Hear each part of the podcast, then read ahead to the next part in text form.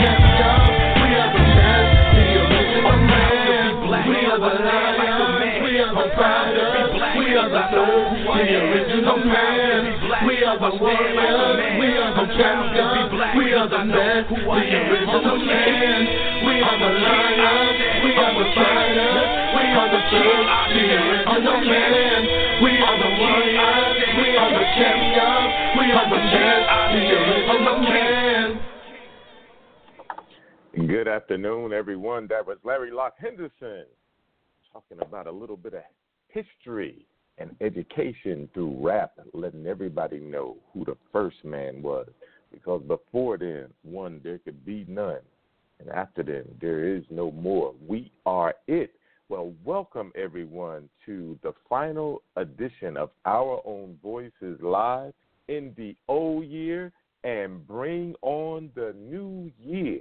There has been just so much going on, so much happening, so many deaths, but there's so many deaths every year. Do we think about how many new lives that there are, though? So this year, as we look, take a look back, take a look back at uh, maybe the not so good, and of course, the good. And maybe we'll do a little projections here, not too much because I want to save that for next week as well. But just talk a little bit about where do we go from here, and how about this one? What the heck happened? I mean, do you find yourself looking at 2016 and wondering, did you sleep through the alarm clock? Well, we'll dive into that. Well, let me tell you a little bit about Our Own Voices Live. Our Own Voices Live is a radio show featuring people and stories from our community in Las Vegas, the surrounding area, and someplace near you.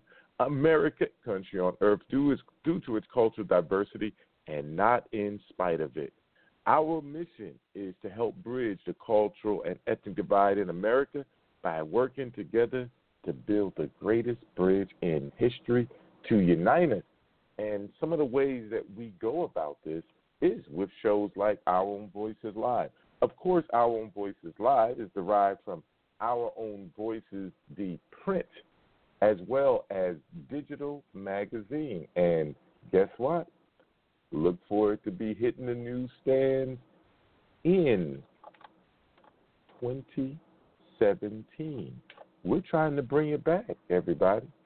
Uh, just a matter of do we get ads, and I believe that we can have a new sales force working with us to make it happen because we believe that there's news that you didn't get this year because we weren't publishing and we want to do something about it in the new year.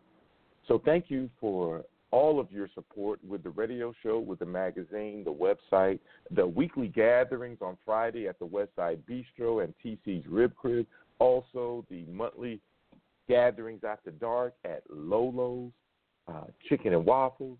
You know, we're trying to do it every place. We got the new Eclipse Theater open here downtown Las Vegas. Oh, by the way, a brother owns that, and we're going to try to show a little love and and some business, uh, throw a little business their way. Uh, just try to try to be involved. For all of you who supported the uh, annual Reverend Dr. Martin Luther King Jr. Candlelight Vigil, a free community event. That's right. That's a part of our own voices and Speak Up Network. The monthly statue cleanup. Those are things that we try to give do to try to give back to the community and support the community. And of course, we have the Speak Up Network. That's terrestrial radio as well as digital radio with my uh, homie Thomas Berry out in the Great White North in the frozen tundra. I believe it's a state called Minnesota. I don't know how the brother live up there, but you know, more power to him.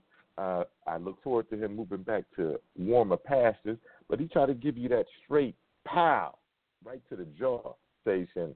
And of course, oh man, this network wouldn't have been established had it not been for Levon back east with radio established to address life, real radio, and of course, uh, we have terrestrial radio with Brother Franklin G, like it is radio on 88.1 in your FM dial here in Las Vegas, doing the thing. We got, ah man, we got Brother Louis Bruce doing it out there in the in the world. He's always there for me. Just big shout out to him.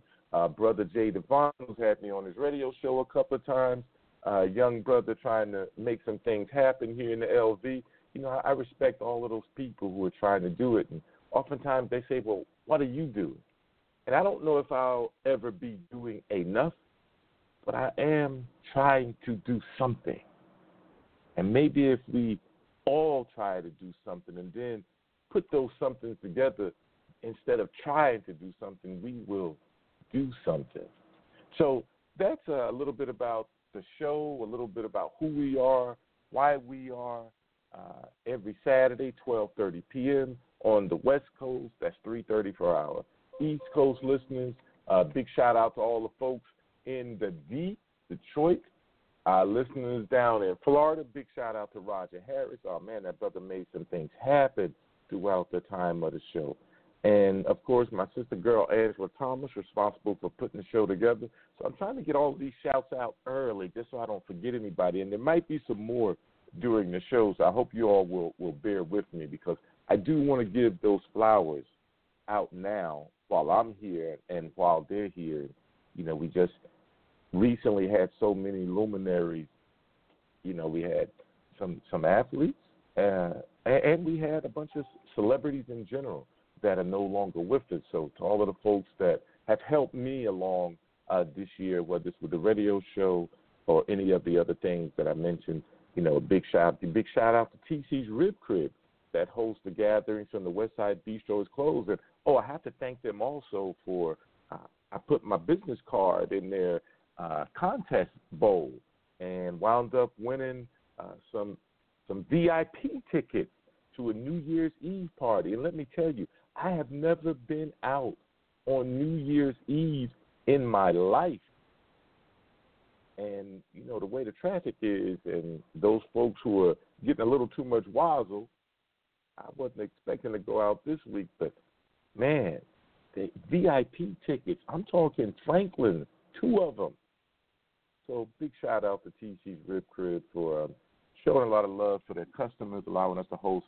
Uh, we even have game night at TC's Rib Crib. We're going to try to bring that back, and we also do a, uh, you know, we, we have a book that we're trying to read. And I say trying because we haven't gotten there yet, but we're still working on that. And we've done it at TC's Rib Crib as well as Lolo's.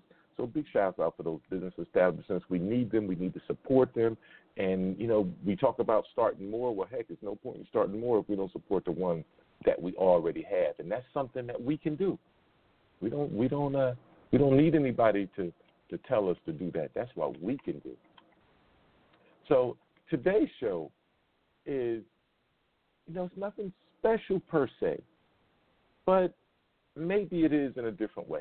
Because what I wanted to do with today's show is maybe get some folks uh, who have radio shows, some members of the Speak Up Network and others, well, to get some folks to maybe call in, so you just don't have to listen to me run, but call in and, and sort of reflect on this this year that's soon to come to an end.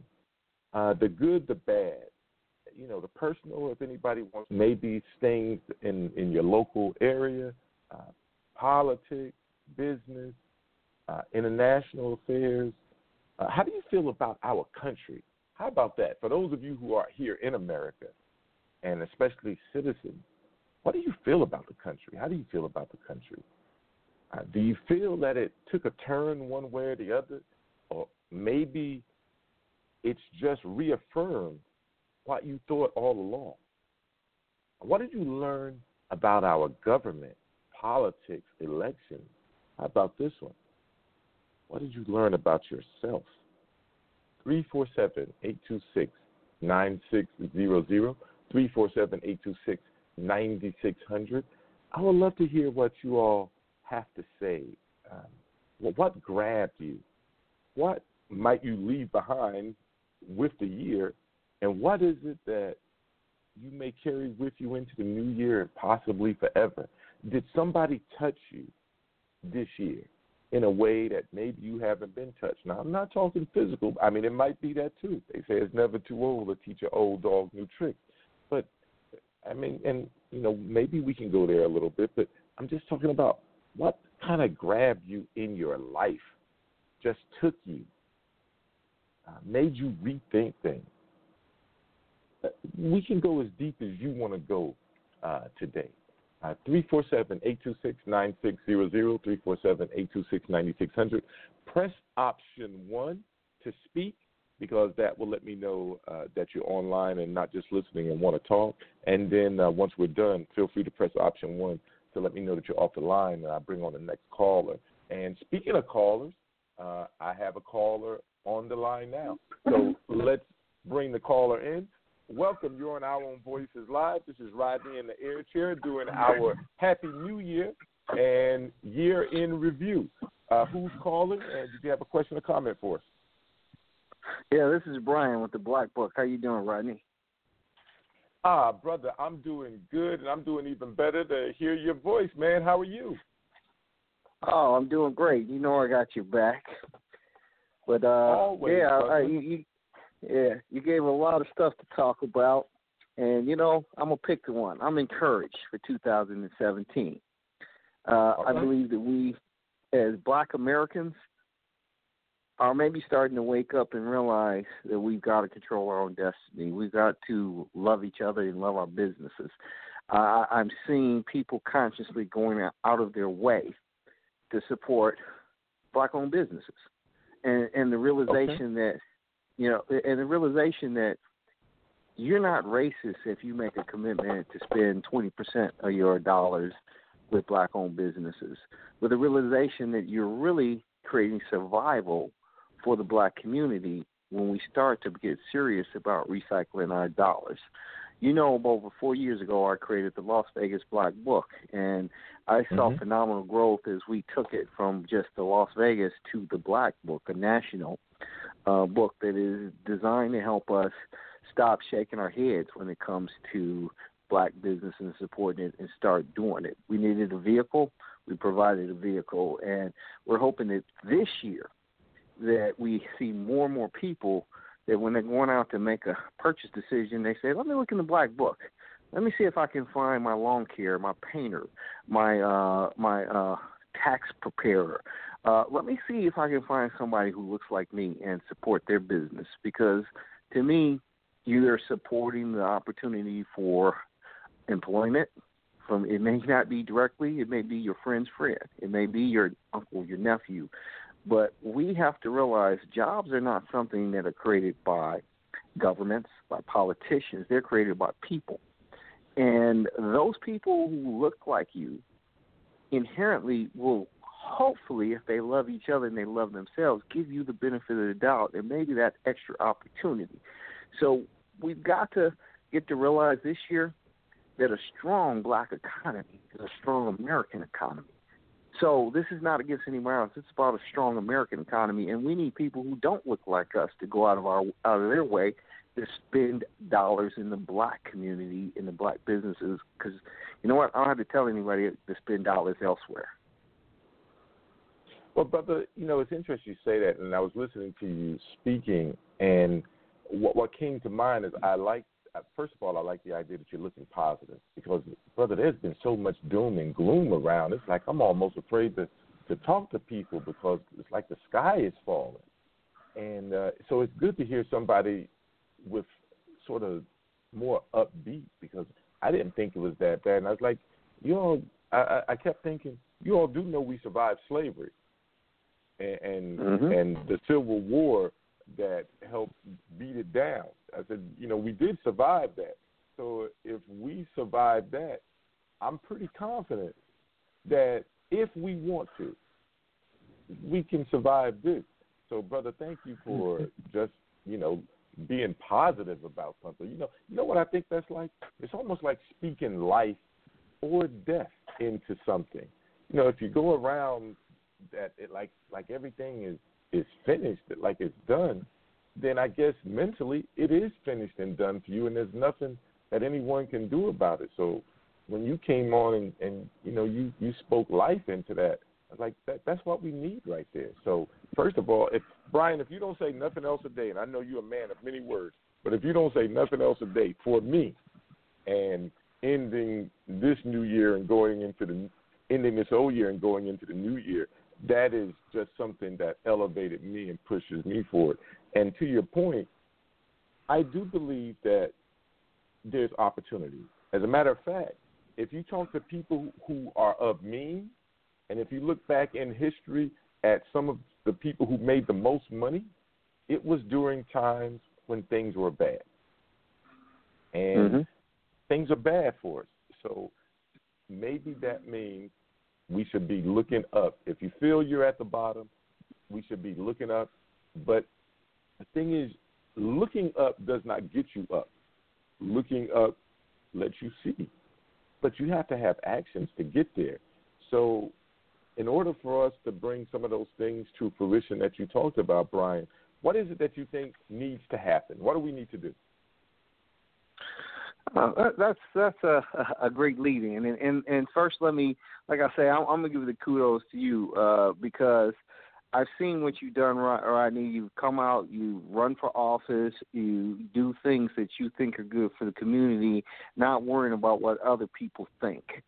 So we got to start not worrying about what every, everybody else thinks, and we got to basically re-educate ourselves and, and and that's been the biggest key for me is re-educating myself. And I'm going to tell you a little bit of history before I go to the future. You know, I grew up in Gary, Indiana. I have an MBA from Mhm. Purdue University. I have an undergrad in electrical engineering technology from Purdue. I spent over 20 plus years in corporate America. I believed the American dream. I believed if you worked hard, you would be treated fairly. After 25 years in corporate America, I found that to be a lie. Uh, I found that uh, I was fortunate enough to come up through the affirmative action. I was an affirmative action baby, and I was hired Mhm. for Delco Electronics back in the time when the only people prior to us were janitors, and there were very few of those in Delco Electronics. And uh, with affirmative action, we saw a growth in black professionals, and we saw a limited amount of of upward mob- mobility. And we were kind of like shown up to everybody to say, see, if you do this, this, this, and this, then you can be successful in this place called America. I moved on to a, a company called Ameritech. I was fortunate enough to run the dispatch centers for the city of Chicago. Uh, we dispatched over 1,600 technicians throughout Chicago and the suburbs. Then I took over the uh, south side of Chicago, which was predominantly African American. Guess what? My group of folks had the best results in the five state region uh, Oh. under my watch. We went over. I went over to northern Indiana, and I'm originally from Gary, Indiana.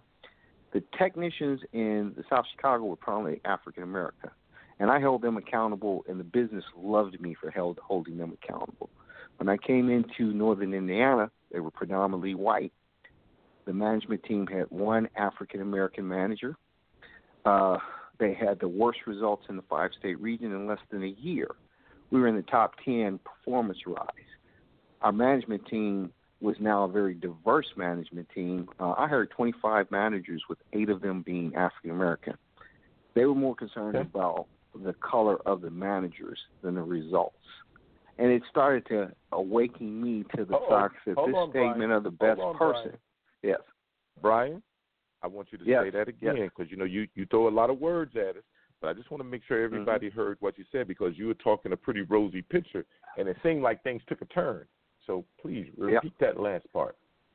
Okay, let me say, we went from the worst, dead last worst results in the five state region to the top 10 in 12 months. During that period, I had to hire 25 managers. 17 were white, Right on. Eight were Mhm. African American. While we had a phenomenal turnaround in results, the wiring and file pretty much went ballistic because they had never seen that amount of African American managers and they were highly offended and they did everything they could to contact the upper management and complain about the people that were basically turning around that area. And it became more important to the color of the skin than the results. And that was when I started to realize that this rosy picture and these thoughts that I believe that, you know, the best person and the best results were resulted in a fair and a level playing field and realized that is not the case. And during this transition in the last 20 plus years, I began to realize that there's you can you you have to teach your kids to love everyone, but being proud of being black. We have to understand support everyone, but support black businesses first. We have to understand that there is a black economy just as there is an Asian economy, just as there is a Jewish economy. And if our economy is dead or dying, then so are we. In a capitalist society, I started to realize that our the economy stupid is what is going to fuel black America. Not someone giving us part of their economy, but we creating a stronger economy. And that's where the black book came from. And uh, I'll tell you, uh, there was a lot of resistance uh, for years, but now people are starting to listen and understand. You know where you sp- spend your dollars matter. Going out your way, going across the town to go see a doctor that's African American, going across town to go to Eugene's auto body because even if you live across town and supporting him reaps benefits to the black community. And, and so I realized I had to start loving being black and proud. I, I, I'm not a minority. I love being black and proud, which has given me the ability and I guess the freedom to to to actively support a black economy that I know is going to be important for the success of my sons and my kids and my kids and my kids and kids' kids. So we have to start loving ourselves, and that's been the biggest message. And if we love ourselves more, who is the president will never matter. We will start to be able to control our destinies, control our outcome. We must have a political agenda. We must have people in the political aspects that either look or don't look like us, but will support our uh, agenda. Because, and, and I'm gonna say this, and I'm gonna shut up because I could talk forever too. I looked at everybody talks about Black Wall Street, and I asked myself, well, Yep. False Wall Street had made the economic gains that I'm talking about, but they Mhm. were purposely not allowed to to participate in government to vote. So politically, when everything went down and they destroyed them, well, the police were taken were controlled by the government, and so that the people that were against them knew there would be no ramifications on their actions to destroy Black Wall Street. So they had achieved, and they had achieved their economic might, but they had not achieved social justice because they had not achieved political a political agenda. So uh, I go forward next year, and I, I, I look for people like yourselves to help us forge a political agenda along with economic might, so that we will truly see social justice and recreate Black power. So now I'm gonna shut up. Well, well, I mean, I don't want you to shut up too much. 'cause I may have some questions, brother. Uh, because here, here's the thing, I love what you said, and I hope those who are out there listening got it. But we, uh, you know, we we've been saying a lot of things for a lot of years, and we've actually been a lot of things for a lot of years. It's not like every place has been uh, bad and and everybody's doing bad because we do have some good statistics uh, as well. But how do we get this uh, this movement that you articulated? How do we get us from where we are to where you just said we need to be? Give us some Action. some ideas on that. Oh, I'm just an action person. Action speaks louder to, than words. And people, if they see you do what you say, then then they will start to listen. We are fortunate enough to be in the communication age, and between Twitter, Facebook, Instagram, we can reach hundreds of thousands, millions of people with a stroke of the brush, and we can relay that education. So just on Facebook, as we try to educate people, you know, one of the things I've challenged people to do is post when you have a good experience with a black business. Instead of, you know, the minute we have a bad experience, we want to run and tell the world. We have a good experience, we keep it to ourselves. So I'm challenging people this year when you have a great experience with a black business, post it on your Facebook. Let everybody know that there are good black businesses. We got to fight the miseducation this year more than anything because we are the only group that has been miseducated because through slavery. And I'm I'm, I'm going to jump back here and, and, and explain this in a second why we've been miseducated to the point where how many times have we heard our uh, one of our friends say that's why I don't do business with black folks or uh, we denigrate black businesses they're shady we have all these mm-hmm. negative connotations that we have been taught through slavery to put on ourselves. And yet we miss all the beautiful businesses that are out there doing a lot more for a lot less and competing and trying to create businesses and we stay silent on their success of what they've done. And it does go back to slavery. And I used to be a person who said, No, slavery's over, what you talking about? And I started to realize uh, as a veteran, you you can probably co-sign on this, or you can tell me if I'm off base. If you're a prisoner of war, when you're released, the first thing they do is deprogram you. Before you can go back into the community, you are deprogrammed from from being in, from basically being a prisoner of war or being enslaved or in prison. We had 200 years of imprisonment, enslavement. We had consultants that co- that had come up with ways and means to make us a self check. In other words, to keep us so that we hated our economy and we loved somebody else's economy. So we had 200 years of that depro- of that programming. But yet, when they released us, they released our body and nobody dealt with the deprogramming of our minds.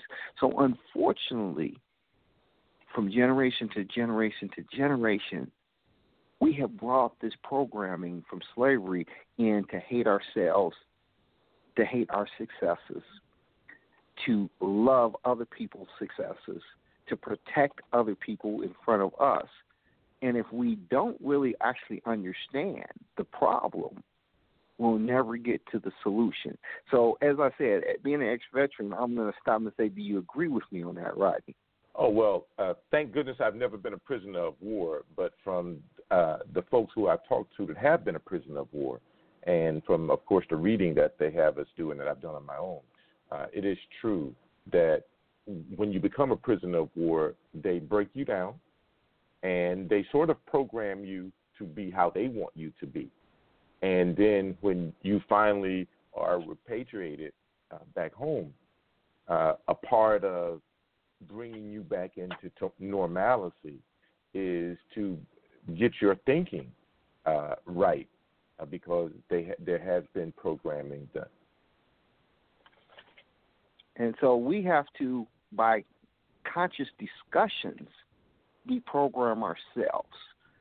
And once we deprogram ourselves, you know, uh, we've been we've been led to believe now that assimilation is the solution for Black America that the more we're like somebody else, we assimilate. And, and, and see, I'm a Trekkie. What did people in Star Trek fight against assimilation? They did not want oh, to be like everybody else. But yet oh, we've oh, been board. told to us, yeah, but we've been told to assimilate into uh, America. In other words, to give up everything we're doing and assimilate there to be successful. So we have to understand that assimilation is not the answer either. Uh, we've got to go back and, and and love living together. As a matter of fact, I'll go back and tell you, I grew up in Gary, Indiana. Gary, Indiana, in the '60s and the, and the '70s, probably no better place, including Atlanta, to live in than Gary, Indiana. My my mother was a, a, a school teacher. My father was a steel worker. We lived in a middle class, all black, all black area. Yet, because we did not understand, Gary, Indiana was decimated because they did not understand economics. As Gary became more and more African American, the folks who owned the businesses would burn them and move out to Merrillville. And we would basically send our money back out to Merrillville. So you starved your cities, a little bit like we've done on the historic West Side and in place else as integration has come in and told us we can spend our money anywhere, the segregation re- remained, but the integration of our money into other people's pockets has been the destruction of the black community. And we've got to kind of understand what's happening to fix what's wrong. Does that make sense to you? Mm-hmm. So, Brian, one of the things that I, I've heard some folks say some similar things uh, in the past, and really throughout conversations that we have like this. And even though we're doing a recap on the old year, uh, with Brian is talking about some things specifically that grabbed him uh, this year. But how do you, if a per, you know, one of the things that we know, and you mentioned folks who uh, have been prisoners of war, is that you typically don't deprogram yourself. Uh, when those things happen, it takes an external factor, someone from the outside, professionals, and it takes time, it takes effort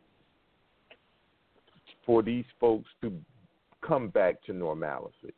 So let's say that everything you just said about the programming and how it relates to slavery and all, let's just say that's true for a moment. And your comment was, you know, that we need to sort of undo this and you had asked me my comments on and thoughts on programming prisoners and deprogramming uh, former prisoners of war. Well, as I just said, it usually takes someone from the outside with a lot of time, a lot of effort, and skill to help wh- whomever that is become deprogrammed. So if we're saying that a whole people have been programmed then how do they become deprogrammed? How do they get to that point that you mentioned? Okay, and this this is crazy, but like I said earlier, first of all, you know there are a lot of people who have awakened. You know, uh, I'm going to say one of my mentors was Ernest Fountain, and he started to talk to me, and things started to come into place, and then I started to reprogram myself. But there are a lot of people out here who are putting out messages that are very similar. And as I said, thank God for Facebook and internet and Instagram because you're able to reach people. It's just whether they're not they are ready to wake up and accept what they hear or not. Because I'm gonna go back just as I use Star Trek. Uh, I love the Matrix, and in the Matrix they stated there's some people who want to take the blue pill, there's some people who want to take the red pill. The ones who took, I believe it was the blue pill, whichever one was, were ready to wake up and fight against big odds. And in some ways, you have folks who have awakened, they've taken the pill, and they're out there fighting. And this that you of kind of know against odds, but they were waking up people one at a time. They were bringing them into consciousness, and as that continued to go, it started to multiply and multiply and multiply. I believe, and that's why I'm positive of going into even next year, that with a lot of things that are happening, there are some people who are going to, there are going to be more and more people who wake up. I think this message is going to get stronger of self-direction, of controlling our own destinies, of it's the economy, stupid. It is not the government, it's the economy. And if you own your economy, then you are free. If someone owns your economy, then you are a slave. No matter what color you are, you are a slave. And so, in some senses, it's happening now. And, and, and art does, to me, art is a great, uh, I don't know, it, it, it's a great measure of life. It, it you just have to decipher what it's saying, and I love The Matrix for that reason because it kind of it's one of my favorite movies. You know, many of us are plugged in, and they will fight to keep the system the way it is. Those who are not, who have unplugged, who have been unplugged by other people helping them, and then have gone out to unplug more people, you're going to see that in the black community. You're going to see more and more people unplugged more and more people doing great stuff. Just like, have you heard of the? Uh, and I'm gonna go. on Have you heard of uh, Move It? A uh, a ride share called Move It.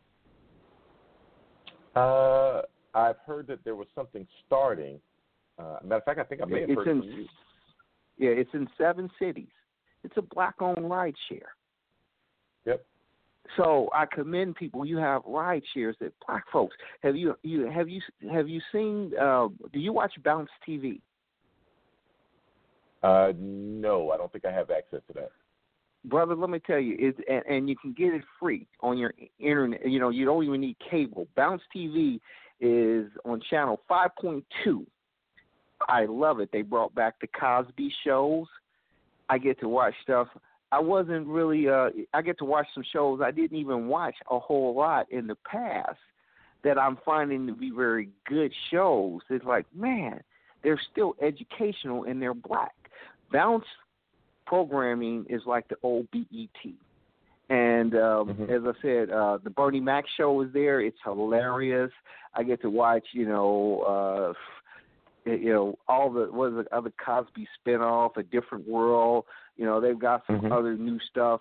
But uh, Bounce TV was just signed in the bill. President Obama actually signed it in, and I'm going to buy some stock. They uh, you can only get a hundred shares for a hundred dollars. It's Black Urban TV, and I think it's going to be the new BET in the future. And I'm so proud of these brothers getting out and saying, you know what, we're going to basically create our own TV network. Guess what? We're going to start playing the shows that are predominantly black. At least black folks are in the league, but a lot of black shows on there, and it's growing like leaps and bounds. We have uh, black-owned paper kit companies. We have who are who are spreading out to become national. So we have people who are starting to realize that being black and proud and serve us instead of letting somebody else serve our communities, we serve our communities that you can actually be profitable. We you should be in it, just as I'm a person who loves and I'm in the business to help black businesses. I'm in the business to make money, to make to be mm-hmm. profitable, so that my family will also get the benefits of living in a capitalist society. So we got to get rid of another myth. Oh, so you making money off of me? How many of us are so worried about another black person making money off of them, but they have no problem with anybody else making money off of them? That's part of the mm-hmm. deprogramming we have to do. We have to be happy. Oh, you're making money off of me? You gave me a fair price and you're making money. I'm glad you're driving that Benz. I'm glad you're living in that nice house. Because guess what? Maybe you can help me up. So that's the. I guess I'm jumping around a little bit, but saying I see us as black, as black businessmen, black entrepreneurs. I've seen they're creating our own gym shoes. You know, we're creating uh, our own clothing lines. We're doing things now, and some of it is we're just buying directly from China. Guess what? There's nothing wrong with us buying directly from China and selling to other people like us. We should. As a matter of fact, I'm going to be at the CES show, the largest consumer electronics show next week. I see more and more black Right folks. here in we Las need to be at the at. Right here in Las We should be at the ASD show. We should be making contacts with manufacturers so that we can bring the stuff in instead of them bringing it in and and servicing our communities. To heck with Walmart. We got to get rid of the Walmart mentality because the thing we have to understand in the Jewish community, it's not always the cheapest. It's whether you're related to me through one through the, being Jewish or doing it. They'll spend a little bit more to keep their stuff in house. We've been taught from the Walmart mentality, if we're not cheaper than Walmart and that's impossible, then we shouldn't be doing business with each other. Does that make sense of what I'm saying? Well, since the and that's uh, part Waltons that's part of the deep are the yeah. the Waltons are the second richest family in this country, and Mhm. that says that there's a bunch of people who are getting those Chinese-made products, and a lot of them are black people. So, you know, I like what you said about hey, why do we have to go to Walmart when we can get it directly from China and cut out the middleman like everybody else? So I think that that's just good and, and positive information, and I appreciate you uh, sharing some of those things and sharing the information about the Consumer Electronics Show and sharing a, an upbeat message. Sometimes we just need to hear something more than the doom and gloom of it all. Sometimes we need to hear that we can do it. Uh, we need to get that little extra push, uh, some encouragement, because just as you can discourage a person with words, you know, you, you encourage them with words too. So, you know, brother, I appreciate you bringing that uplifting, positive, encouraging message to the folks out there who are listening. So, in this new year, Brian, uh, I know you always have a lot of things on the books. You mentioned uh, the the Black Book. Tell them again what the Black is, Black Book is. Uh, how can they gain access to it, and what are where are you going with it from here, and what can it do for them? Okay, thank you. The Black Book is both a phone app and a website. They are both identical on function, fit, and look. If you have an Android phone and you go to the Play Store and type the and Black Book is one word, you will see it up there. And if you download it, you'll have access to over 400 black businesses just in the Las Vegas area alone. Our goal is to have a, a, at least 50 to 100 locations nationwide by the end of the year. Uh, but it is not just a business directory. 70% of the businesses in the Black Book are at least 50% black owned. Uh, but we are also a community, uh, a community app. So you can go in, and if you got a community issue, you can post it on there so people can know what's going on in the community. It could be job based. It could just be informational based. It could be human services. So we we don't want to just be a their business directory. We want to be a community directory. Um, you if you have an an, iPhone at this time, we will have it on the uh, on the store there, but it's taking me a little longer. But if you type www dot theblackbook dot directory in www dot theblackbook.directory. You can then do an add to home screen and will work just like an app on an iPhone. You can also use that same URL and you will be able to use it on your computer, on any computer. I also invite you to friend me on the Black Book. Actually, it's Brian Harris. You'll see EMC Consulting.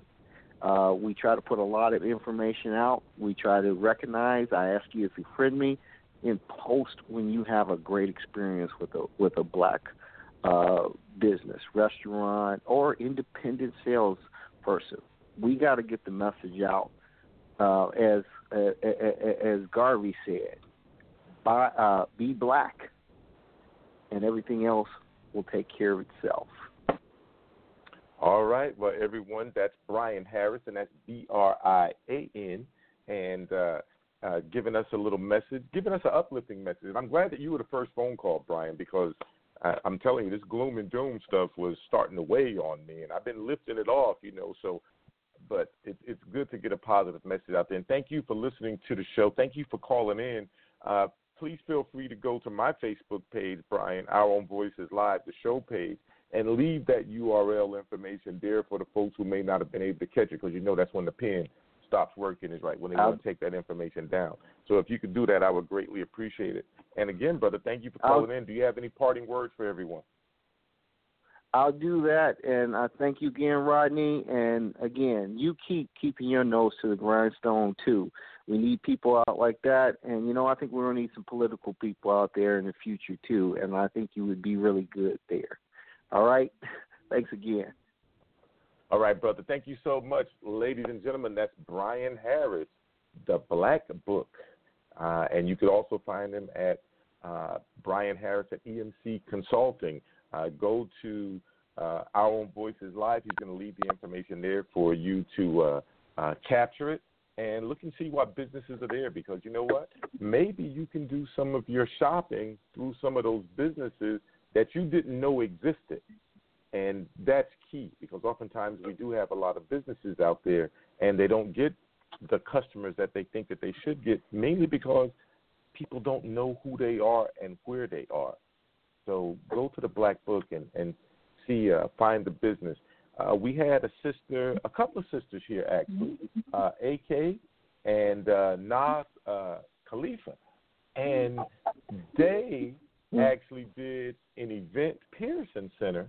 The, the well, it's actually the Dr. William U. Pearson Center, as uh, Sweet Lou Sweet Lou Collins says. That's his house. Uh, he's the I believe the executive director there. But Sister uh, Nas and and Sister AK, they put together.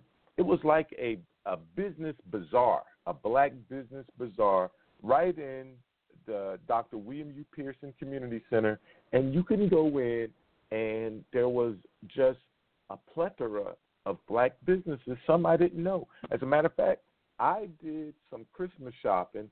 I found somebody that had a gift that one of my family members had wanted. I purchased that for him, and I got the young lady's information. Of course, I lost the card, and so I had to get a hold of Nas, and she was uh, uh, very gracious and helped me reconnect with the young lady. Called her up on Christmas Eve. I know man shopping at the last minute, but called her up on Christmas Eve. She was gracious enough to meet me at Lolo's, of course, because you know I, I like to I like to get my grub on. We didn't eat, but we just met there, and you know packed up her her baby daughter, put her in the car, met me at Lolo's so I could make a couple of more purchases from her. Now, do you think that if I'm going to need to make a purchase again, that I'm going to call this person? Of course I am. Just like the good customer service and the good product that she gave me, appreciated by the folks I gave it to. As a matter of fact, it was because of the response that other people had to the gift that I gave someone that gave me ideas for gifts from someone else. And that may not have happened had it not been for that uh, black business uh, event that Sisters Nas and AK put on. So big shout out to Sister Nod. I hope that we can do one again. it would be nice if uh, they. Well, I say we. I didn't do it. Uh, those two sisters did it, so no credit to me. I am going to push it though because I think it was a good thing, and you know, like Brian says, if you know, it's, it's very easy for us to talk about the negative, but we also should talk about the positive. And I want to make sure that I end this new this old year talking about positive, but maybe I'll start the new year with some of those positive things. Well, we actually have more callers on the line. I'm going to try to bring you all in as, as soon as I can. Uh, so right now, this is uh, well. Good good afternoon. You're on our own voices live. I'm Rodney Smith in the air chair, and we're talking about well. First of all, Happy New Year, and this is a review of uh, this year. Uh, who's calling, and do you have a comment or question for us? Good morning. Is it me? Ah, Hello, hello. Hey, everybody. This is Franklin. Well, I know him as Franklin G. Franklin Burley from up New York way uh, has Like It Is Radio, and also he has uh, the Breakdown. So this is Franklin G. Uh, terrestrial radio, 88, 88.1 KCEP. Good afternoon, brother. How are you? Oh well, I was just listening to Mr. Harris' uh, business dissertation, and not to be the glo- gloom and doom, but you know, I specialize in critical analysis. So I guess before Right. we leave this year, why not, you know, carry the the thought that I've always had. You know, if you don't apply pressure, pressure won't give you. You know, being nice ain't giving us nothing. Harry Reid said so himself in his last interview with New Yorker magazine, which is on the newsstand now, that it is the time to really begin agitation. In as much as you know the people who are in place, you know how they got there, and you know they don't have you in mind. So leave it at that. And I appreciate black business, but I challenge black business with doom and gloom. I guess I'm gonna say to them, even the event that you talked about with our dear esteemed sisters, our queens, on the way up, they had a hard time finding black businesses. Brian himself will confess he has over 1,700, 1,000 black businesses in his repertoire of individuals that he supports and support him by the advertising he provides for them by Power 88. Now, what is that? I just recently also had on a gentleman, Sherman, I forgot his last name. He is the Nevada Sherman Ray. founder. Sherman Sherman Ray. Sherman Ray. The, right. The founder, business directory, says he has 2,500. And I'm sorry to get so passionate, but that's what I do. You know, being from Harlem with that Jamaican blood, it's just too much to contain. And why contain it? Talked about Marcus Garvey. Marcus Garvey supported the community with his dollars by having ideas that the community could participate in, such as the Black Star Movement. He had a newspaper. He started a revolution without radio and TV, without the internet, without Facebook. He spent his money in the black community by making baker by having bakeries, baking, baking goods. The, the, some of those stores, you know, Rodney, you're from Brooklyn, uh, West Indians, and things of that nature. But baking. Mm-hmm. But my point is, Right. he helped by supporting the thought process that black business has got to be out in front. The same way the Jewish community is. That it, it, it's called the yeshiva. It's called the Bay with Brene Foundation. It's called the Anti Defamation League. It, even in the Italian community, it's the Knights of Columbus. Even in the Polish community, every community's business takes the front. Even in black business, as this historic would highlight, uh, the leader of our hair care industry was started and founded by black women. She took out black advertisements in every black barbershop. She put up those little posters. She did the marketing to get her business sustained in the black community, to make her presence felt. Even Eric, what's the other guy's name? Uh, not the, the the Urban Chamber. How many how many black businesses that we have, and you don't know about them, Rodney, and I don't know about them. Why? Because they don't support us first. And when you start a business Mhm. plan, the first thing you write down is a marketing plan, and they don't spend any money at Power 88. They don't spend any money with you, Mr. Smith, when you put out your publication. That's why we lost the Sentinel-Voice because black business did not support the community. Sometimes you watch Mhm. shows, and even like if you watch Meet the Press or those political shows that will come up tomorrow, the companies that advertise on their space don't have to. We don't know them. Marine Archer Midland, DuPont, we don't know those companies. But they control us. Kraft, other the Koch brothers. This is what I'm saying. But they take a lead in advertising and putting their business forthway out there so you know what they stand for. Black business is failing the black community as bad as the black church. I'm not going to get off and be nice this going out. I will not go quietly into that good night. Frederick Douglass said we had to agitate. Not why, why would we be mm-hmm. passive? Harry Reid is saying being passive. Passive got us nothing. That's how we got Hillary Clinton. And don't get me wrong, I appreciate black business. I try to support black business. I, I try to do it every day. I go out of my way to do it. But at the same time, black business is not holding up their end of the business deal by making the proper, necessary investments in our educational system or the marketing of their products to us. You gonna have all those businesses, Brian, and none of them take out a spot on KCEP? But don't get me wrong, I'm not messing with your business plan, but I'm putting it real and succinct. How is that possible, Mr. Smith, that we have all these businesses that this guy Sherman Ray says he has, and KCP does? Well, I don't advertise. You don't give us a donation. You don't make a you don't make a, a contribution. So this is their own fault for their own demise. Allowing black people to think that the white man's business is better. That's why we'll buy sodas from them and won't support the black business in our community.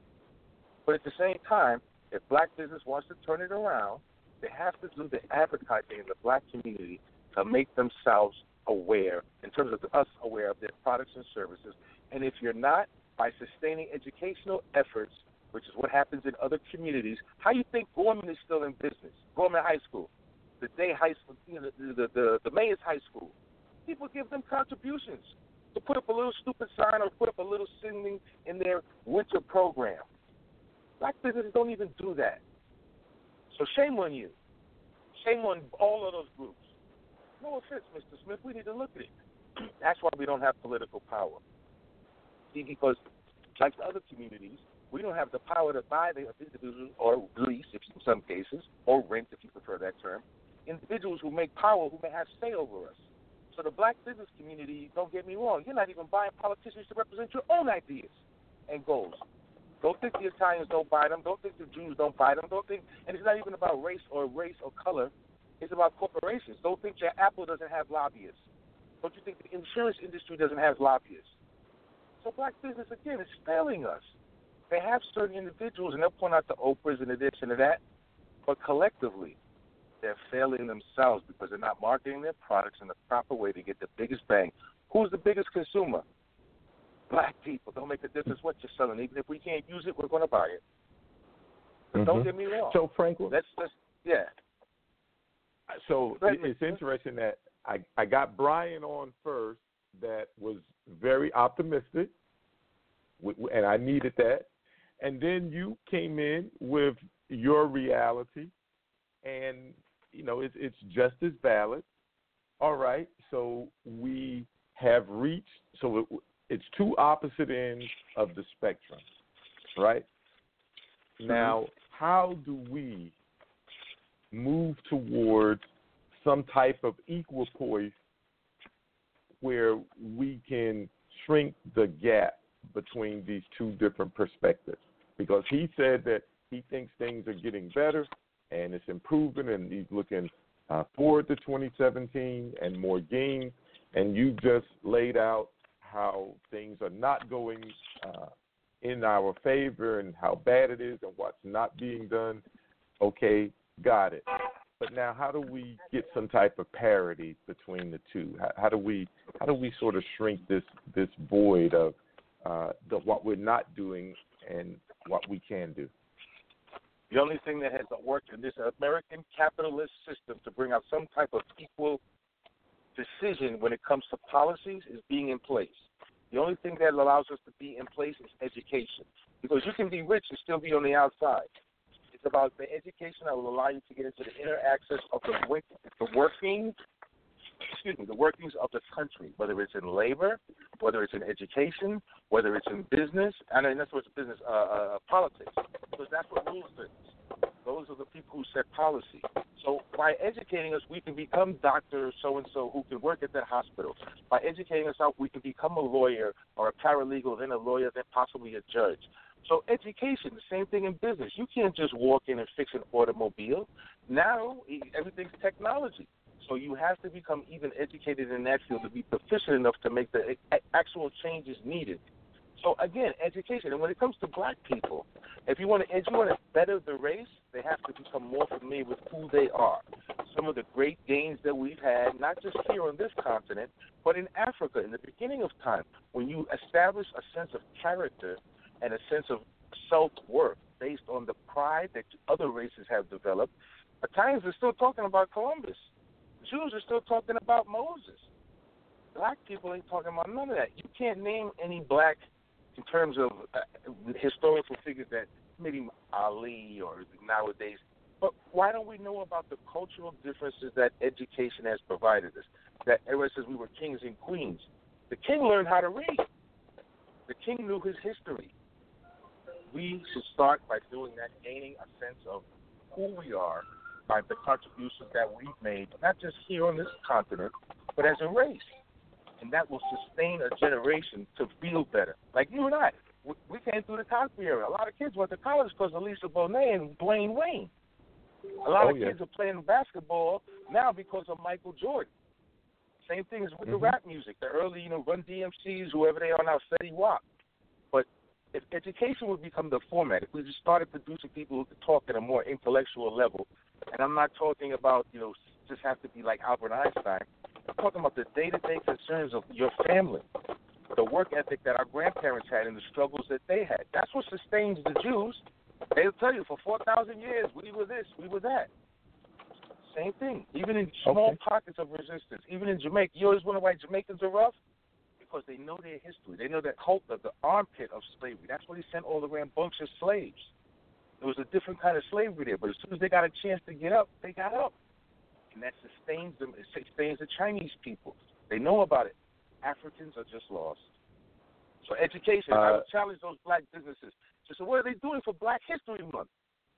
What are they doing with their business dollars or some of the profit that they've made on this community? Are they investing in schools? Are they having programs? What are they doing for Black History Month?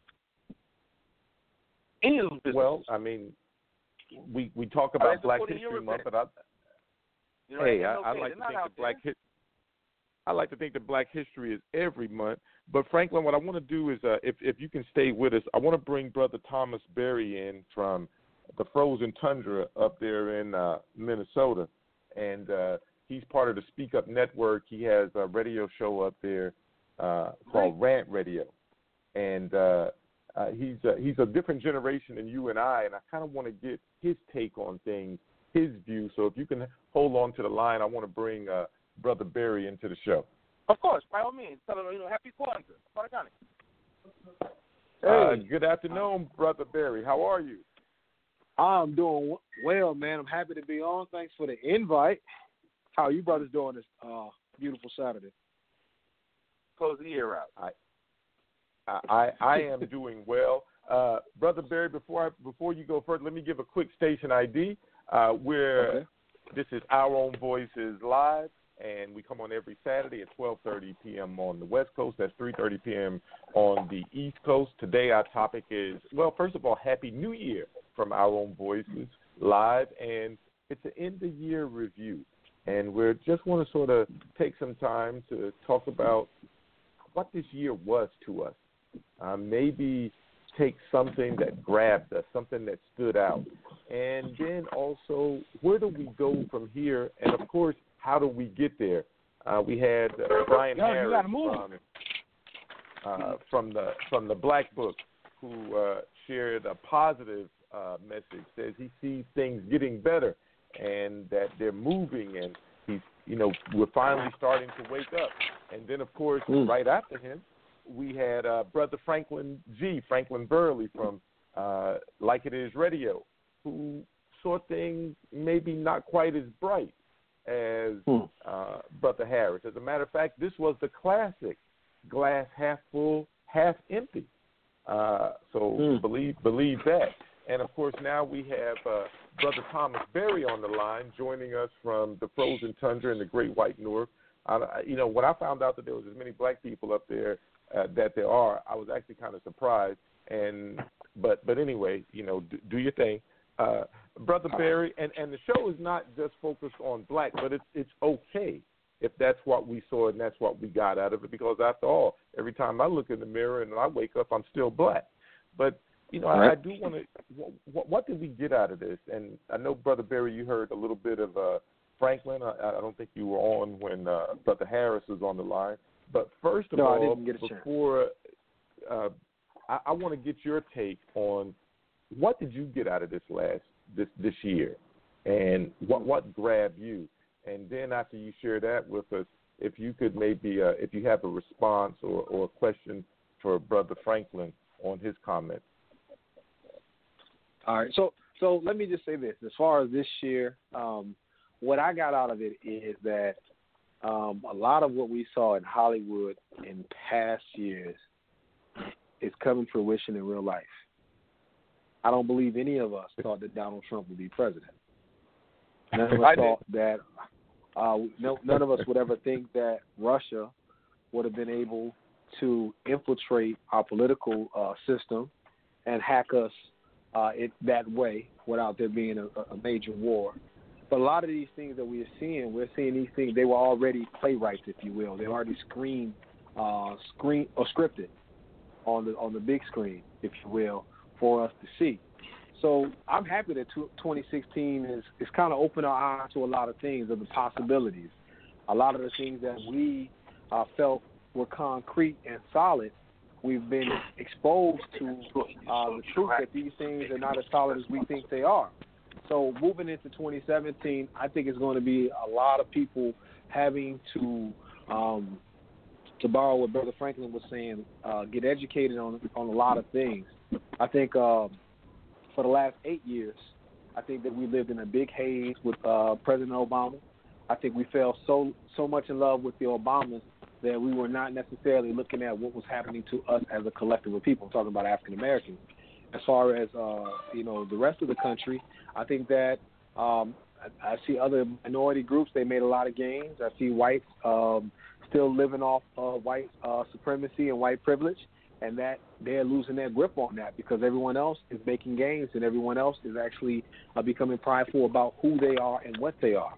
Uh, meanwhile, if we go back to our children, instead of investing inside of education as far as reading and literature, we're investing into AAU basketball football. So we're going to have to bear the brunt of that.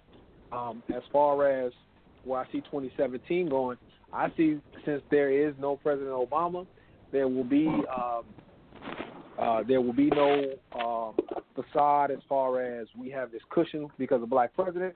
I see us getting back on our stride.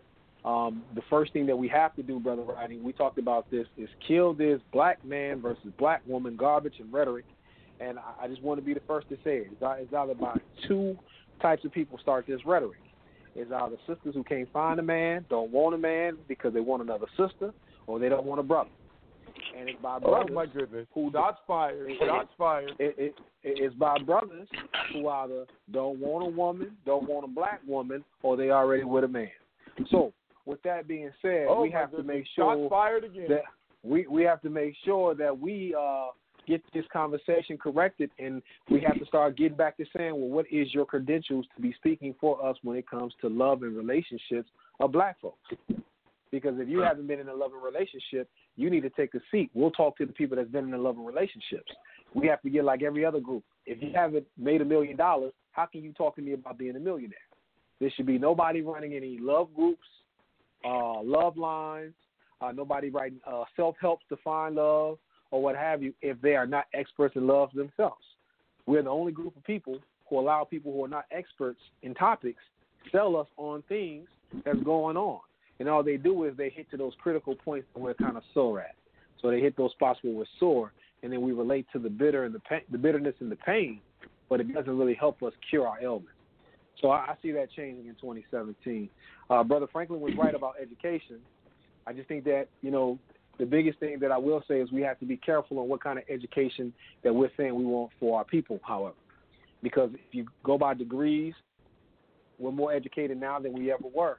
And Brother Rodney, uh, like you stated, I'm from a different generation, but I believe this uh, generation is what we consider more paper credentialed than your previous generation. But I think your previous generation, Rodney, was a little bit more smarter on the nuances of being intelligent. They didn't just have a, uh, they didn't have college degrees per se, but I think their vocabulary was uh your, your your vocabulary uh, was more vast. I think you guys had reasoning. I think you knew how to use your hands more. I think you guys were more well-rounded individuals and human beings than what my generation is now, and the in the generations that will follow afterwards. So when we get this education that brother's talking about, we got to get back to the well-roundedness of what education is, not just being trained uh, for jobs or being trained to get certificates, but actually know the nuances of the things that we're studying, especially when we're talking about ourselves. When we're talking about our own history, we have to know why things are the way they are, why things were the way they were, and we have to start creating new definitions and defining things uh, for ourselves. So that's what I'm looking for in 2017. Okay. But good luck right with the on. So relationship I- part. Oh, Franklin, repeat that, brother. I said good luck with the relationship part. yeah, I said shots fired. Uh, you know, it, it is. I've gone. I belong to a bunch of relationship groups, and I go to relationship meetings. Uh, since since you mentioned that, Franklin, and one of the things that I, I'll often bring up is, you know, maybe we could have some older people who've been married for like 20 years share with the group how they were able to stay married for 20 years. And sometimes people are somewhat responsive to it, but one of the other things I hear, there their things aren't like that anymore. Uh, they, there's nothing that they have to offer me. And when I hear those comments, I go back to what was said earlier about if you know if I want to be a millionaire, I should go talk to a millionaire. And it seems like some of the, these folks are doing just the opposite. No, don't show me someone who has experience in making a relationship work. I just want to get it from the people like me who haven't been able to have a relationship that works. So I think that we have some ground to make up in moving in that direction. Uh, you know, both of you brothers. Well, you know, one of the major mention- differences in relationships now is before, and I mean, I'm not that old, and I'll tell you, I just got married at 55. You know that, Mr. Smith. I was looking for Right. myself, so to speak, for a long time, and I've been blessed in this life because I, I've seen a lot of things, you know. But the reality is, uh, our parents or grandparents, in some cases, or even great great parents in this case, because of the way the situations in life were, in terms of the oppression of racism, sexism, nepotism, and even as you talked on the hands-on stuff, now everything is self-serve. You know, you- hmm. before you had to sit with your grandfather to figure out how to fix TV. Now you just call cable, uh, or you just you hmm. know shoot. it. You had to do things. If it was you were going to put something together, you needed some tools. Now they give you the tools, and it's only three pieces. But we don't hmm. do that. His his generation isn't a hands-on, so that's why we failed in relationships now. Because now she don't need you. She got her hmm. own little credit thing going on. She got her hmm. own little friends or girlfriends, like he said, were telling her, "You don't need no man. We can go to the love store and get you a big vibrator, because no man can compete with that." no reality, we didn't have those issues. So when you had it, when society kind of compelled us to have two people making it as best as you could, it, it hmm. forced you into a more loving type relationship. Now, you know that. I mean, don't get me wrong. I was young. I, hey, I was blessed. I got a college education. I was reasonable. I had my own stuff.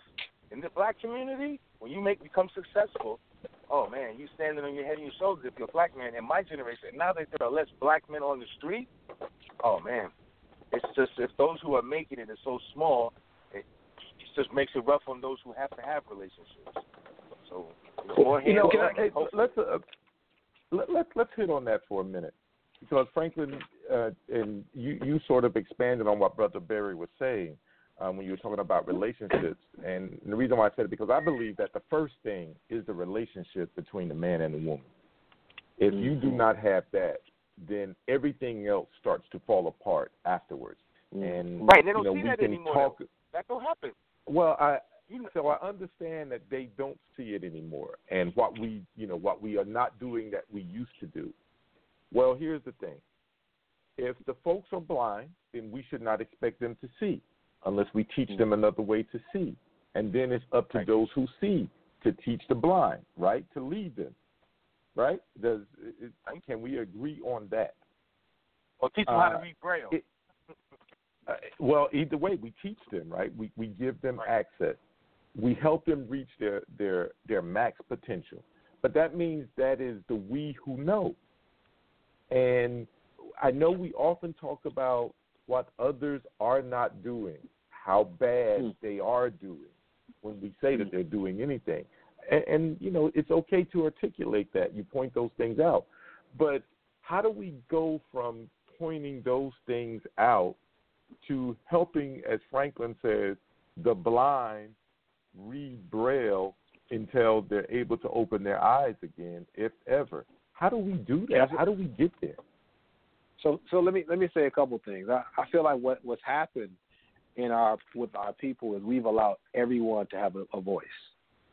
And sometimes when everyone has a voice and they're speaking at the same time, you get confusion. So everyone's kind of talking and talking over each other and what have you, and talking about us as a people. So we got the work people who hurt who have been hurt. And yo, their pain is is probably, you know, pretty much warranted. I can understand that hey, you hurt, you want to express yourself. What allowed is it's been because uh, this sister or this brother has been hurt by one person. They are able to blanket the entire group of people in this particular fashion when it comes to black people. And we're not pushing back. You know, Roddy, I've talked about this before. Uh, couples are not speaking out and saying, "Hey, you know, when I when I talk to people and they say, look, man, I want to, when sisters say I want to be in a relationship, I just don't want no man that's gonna cheat on me. My first thing to him is, well, before he gets to the point of cheating on you, are you think what do you want out of the relationship? Because if that's the first thing you say walking into the relationship, if I'm a man, I'm thinking to myself, man, look, no matter what I do, she's gonna think I'm doing the wrong thing. So I don't want to be with her. She doesn't have high. She doesn't. She doesn't have high hopes. You go in a relationship with a person, you want a person saying their least. I'd rather hear a sister say, well, if, if I'm if I'm gonna be in a relationship, I, I want to have children, or I want to be married, or I want to build. You know, I, I want to build capital together. I want to do these great things. You don't go into anything with a with a negative output or idea. But when it comes to us loving each other, we always talk about the negativity more, and part of that is because that's what's being sold to us. So we have to change that culturally, and it only can be changed if black couples start saying, you know what, thanks but no thanks. I know Ebony might have this person who's talking, but this sister ain't never been in a relationship. I know that hmm. Essence might have this person writing in the vice column, but this person has never been in a relationship. Yeah, Steve Harvey wrote a book, whatever, but Steve Harvey don't speak for all brothers. Steve Harvey And he been speaks for married his relationship. Mm-hmm. And, and and he's been married three times exactly. So he's not an expert. He hasn't gotten it right. He's still working on getting it right. Nothing Right. wrong with him being married three times. I'm not mad at him about that. But he's not an Right. expert. You know, he's not an expert. It doesn't make you. You, you get what I'm saying, brother Rodney? He, he he's not. Right. It's not like with the three times. Is this the third time that he's finally figured it out? Because if he had it figured out during book when he had it figured out during book two, what how to think like a man, why is he on wife three at this point? Because maybe wife, wife number two wasn't reading that book. Maybe she didn't believe what he was writing. You feel what I'm saying? So, so to me, I, I, feel like, and, and that's not to knock brother Steve because I know we do a lot of that. I think that we just have to be. I I think that we have to be as brash as those who are speaking uh, ills of black relationships. We have to be as brash, being positive. We because here's the one thing we have to be honest about our people. There's a reason why we like Dr. King. It's a reason why we like Malcolm. It's the reason why we like Marcus Garvey. They were great orators. And Dr. King, even though he preached nonviolence with his words, he had such a, a, a bold style to his voice and, and his and his and his uh, oration skills that you know it would take it could take over someone who wasn't as strong as him. Malcolm, very strong, very uh, you know defiant, if you will. So our people like that. So we can't be we we can't paint this voice like well we just gonna say good things about even those people who are saying wrong things and hope that they'll change. No, we I think moving forward what we have to say is look, we gotta own the fact that there's a civil war going on inside of our people. Those of us that want to do right and those of us who don't want to do right.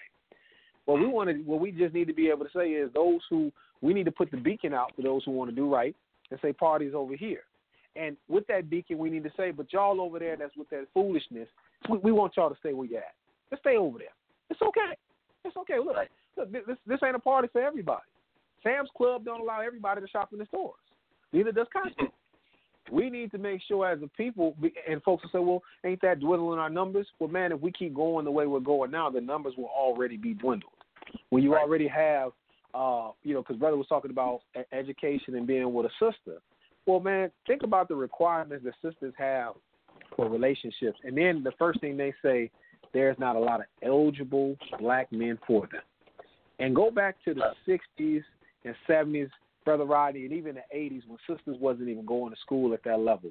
Could you imagine if the, if their fathers were saying that about their mothers, saying that oh, it just wasn't, it's, it's not enough eligible black women for me. Um, they don't have the same education that I have. They don't have the same. Um, they don't make the same amount of money that I make. Do you think that would be a reasonable statement to make? For Clarence Thomas. but you Right. know, the one good thing about the relationships that may happen in the future under Donald Trump is the only rainbow for not only, but it's a it's an impo- it's like the dream, the impossible dream rainbow. Donald Trump is about to make it so hard, so hard, not just Mm. economically, but just the stress. You're gonna Mm. need somebody to cuddle up next to, and you're gonna need the Mm. economic relief that the two-party system of being what we I used to be called the think. You know, you had dual income, no kids. If we can stop and get our finances together through ho- through work, which that's what brought our grandparents. Your grandfather worked on the railroad. He made money. Your grandmother folded laundry. She made money. Collectively, you had income. If we can change the Mhm. income perspective under this new stress we're about to figure, that may be beneficial for relationships. I didn't say black people, but relationships. But in any event, I got to get off this line. I'm about to go to, as I said, I'm going to a wedding. So I just pulled up to the church here. Not mine, somebody else. But I appreciate you, brothers. And Rodney, man, I look forward to what we're going to do in 2017. And I'll see you at the um, King Memorial. And, yo, brother, man, when you, when you get tired of that snow, come visit us, man. We need new progressive thought out here, man. We'll try to get you on the radio out here with you visit. Uh, brothers, have a right happy Kwanzaa, man. Happy New Year. Hey, thank you, brother, for taking the time. Passing my regards on to your lovely bride. I'm glad to see that you uh, empowered yourself by taking that step uh, because now we're all better because of it. And thank you for um, sharing with us on the show today. Well, no problem. And tell the brother, hey, I knew Trump was going to win, didn't I, Rodney? I told us here in this community. Out here, they call me Frank and Thomas. That's my sixth correct election. So, yeah, I know uh, white folks. I know Trump was going to win. Y'all have a great day. Happy New Year. Stay up, Rodney. Talk to you soon. Peace, brother. Yes, sir, brother. Peace. Ladies and gentlemen, that was Franklin Verley. I know him as Franklin Z. Helen from up New York way in Town, Harlem, uh, bringing it to us. And uh, the brother has his own show, Like It Is Radio, on Fridays at 10 o'clock on West Coast time, 88.1 ter- terrestrial radio, uh, KCEP, KCEP Power 88. Uh, I appreciate him uh, sharing with us.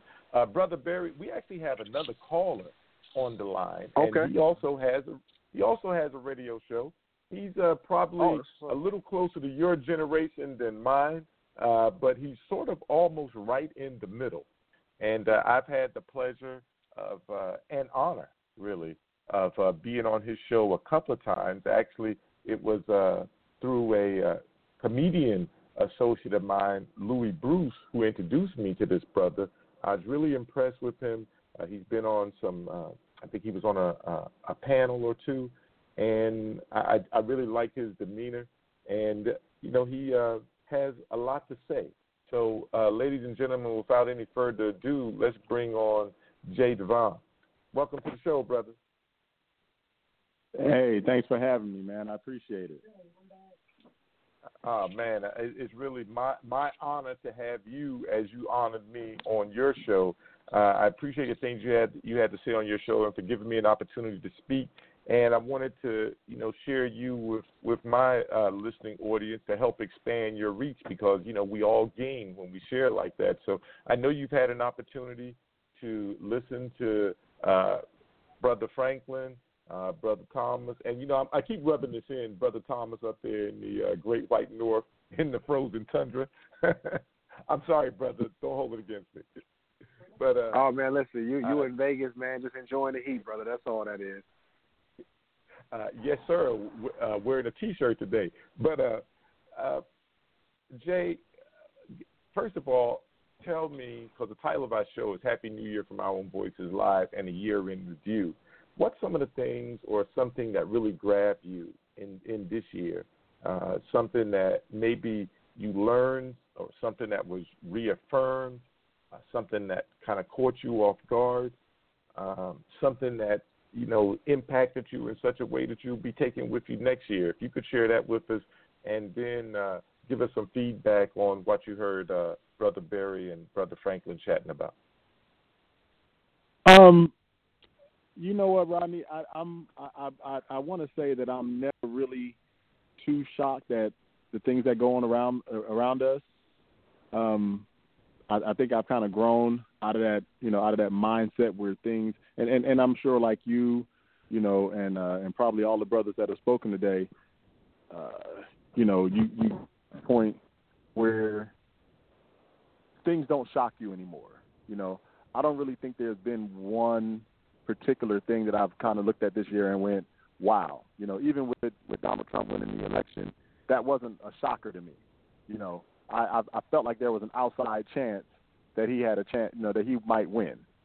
Um, I, I think the biggest thing that's kind of stood out for me is uh, even with, and, and I guess maybe this is the one thing that I've been kind of uh, that's kind of been shined upon me over the course of the year, but it's been uh, kind of disheartening to me that for as much as we've been pushing the black empowerment, the Black Lives Matter, uh, and all of the other you know things that supposedly are supposed to be bringing us together as a uh, as an ethnic organization, we still can't seem to get right on so many levels.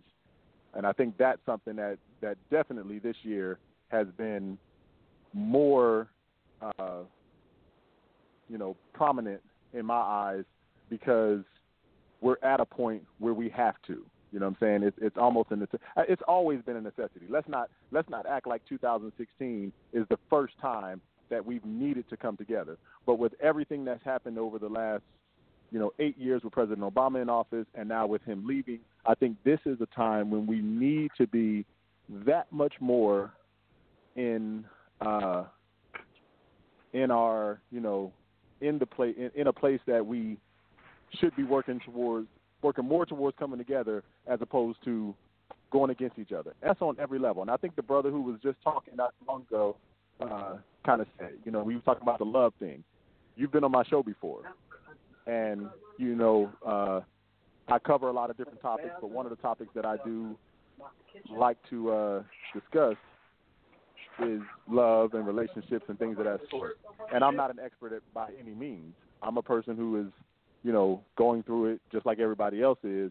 And I think there's a certain amount of uh, healing and stuff that we can do with each other as we talk about these different topics. But uh, something that he said kind of stood out to me because, again, we need to start cultivating these relationships. We need to start cultivating our personal relationships. We need to start cultivating our our friendships better. We need to start, you know, um, building our business relationships together as black people. And it's always amazing to me that I watch these celebrities and other people pass. And it's okay, you know, and I think I, and I said this yesterday on a Facebook Live post. We grew up with these people, Muhammad Ali, um, and and and uh, you know all and, Prince and George Michael and everything like. And I'm fans as much as anybody else is. But when we give so much more energy to them than the people who are alive, and sitting right next to us every day, that's a problem. Oh wow! You know, I, I can't. Good point, brother. That to me, to me, that is so much more of a problem than anything else that's going on. I watch people mm. throw up, you know, thousands of posts on my on my friends list alone. I've, I've mm. I, you know I saw twenty, thirty people put up posts about, you know, George Michael and Carrie Fisher and you know whoever else, and and that's fine. I get it. You know, for whatever it's worth, they played a significant role in your life. I'm not a fan of George Michael's music, but I know there are a lot of people who like George Michael. You know, uh, mm-hmm. but you put so much energy into that, and can't even tell the brother that you see every day at the coffee shop. You know, you can't even speak to the brother every morning that you see getting coffee at the same time as you're on your way to work that's a problem. Mm. You know, the sister that passes you in the elevator every day, you don't you you can't say good morning to you, her, or she won't say good morning to you because Right. of whatever reason. You know, you know, you, she thinks that if, if she says hi to you, it's going to lead to you trying to, you know, kick it to her or something, or get at her or whatever. You know what I mean? Uh, you know, I can't tell you even in the comedy game. I'm a stand-up comedian as much as I am radio host, writer, author, you know, author or whatever, social activist and everything else. But as a comedian, I can't tell you how many venues I've walked into with other comedians where we don't speak to each other.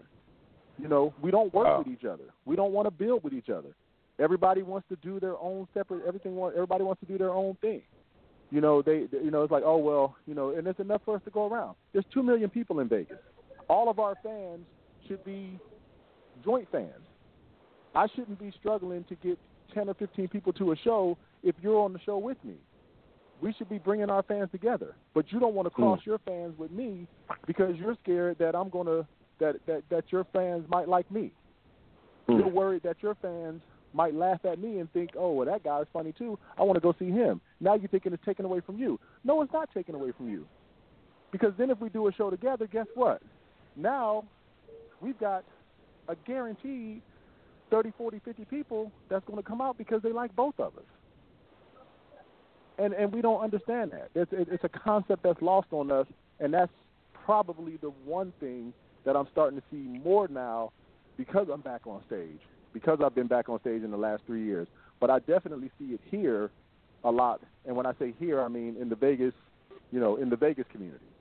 Um, and it's troublesome, you know. And I and I think I've talked about it on my show. I'm sure I've talked about it on my show before, but it's it's it's a troublesome issue.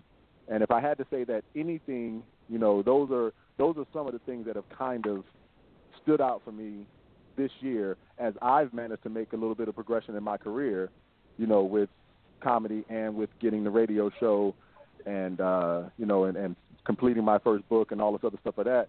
It's it's now going to be what is 2017 going to bring for me, not so much me personally, because I know where I'm going. What's 2017 going to bring to the people around me? How are they going to look at me now? You know, are they going to appreciate what I'm doing and want a piece of it and want to fly with me as I make this journey? Because I don't, because I don't have a problem with bringing you with me if that's where you want to go. Or are you going to just sit back and go, oh, f him because, you know, he's doing his thing and I'm mad because I'm not. You know what I mean? Mm. and they don't understand that if you that if you really want to go somewhere with me, I'm all for taking us all there at the same time. We can all get we can all sit at the table and eat. The table's big enough for all of us to sit at sit at it and eat. But it's Mm. not a lot of but it's not enough of us that understand that. Sorry, I ramble, man. I didn't mean to get into you know uh, you know too long. Uh, nah, brother, it's okay. That's what we want you to do is speak your mind. I do need to give a brief uh, station ID before Brother Barry chimes in. Uh, you're listening to Our Own Voices Live. Our Own Voices Live comes to you every Saturday at 12:30 p.m. on the West Coast. That's 3:30 p.m. for our East Coast listeners. Our topic today is basically Happy New Year from Our Own Voices Live, and it's our year-end review. And have uh, Brother Brian Harris, who came on, uh, was our first caller with the uh, Black Book. It's a uh, black business app, and he says he things are looking up, and and he's looking up, and he sees us um, making some strides in this new year. Uh, we have Brother Franklin G from uh, Power 88, uh, like it is radio, Fridays at uh, 10 o'clock West Coast. Uh, he had a different perspective. Uh, I, as a matter of fact, I sort of coined it as this is the classic case of the glass half full and half empty. And of course, we have Brother Thomas Berry uh, from a different part of the country uh, to share his views uh, with us.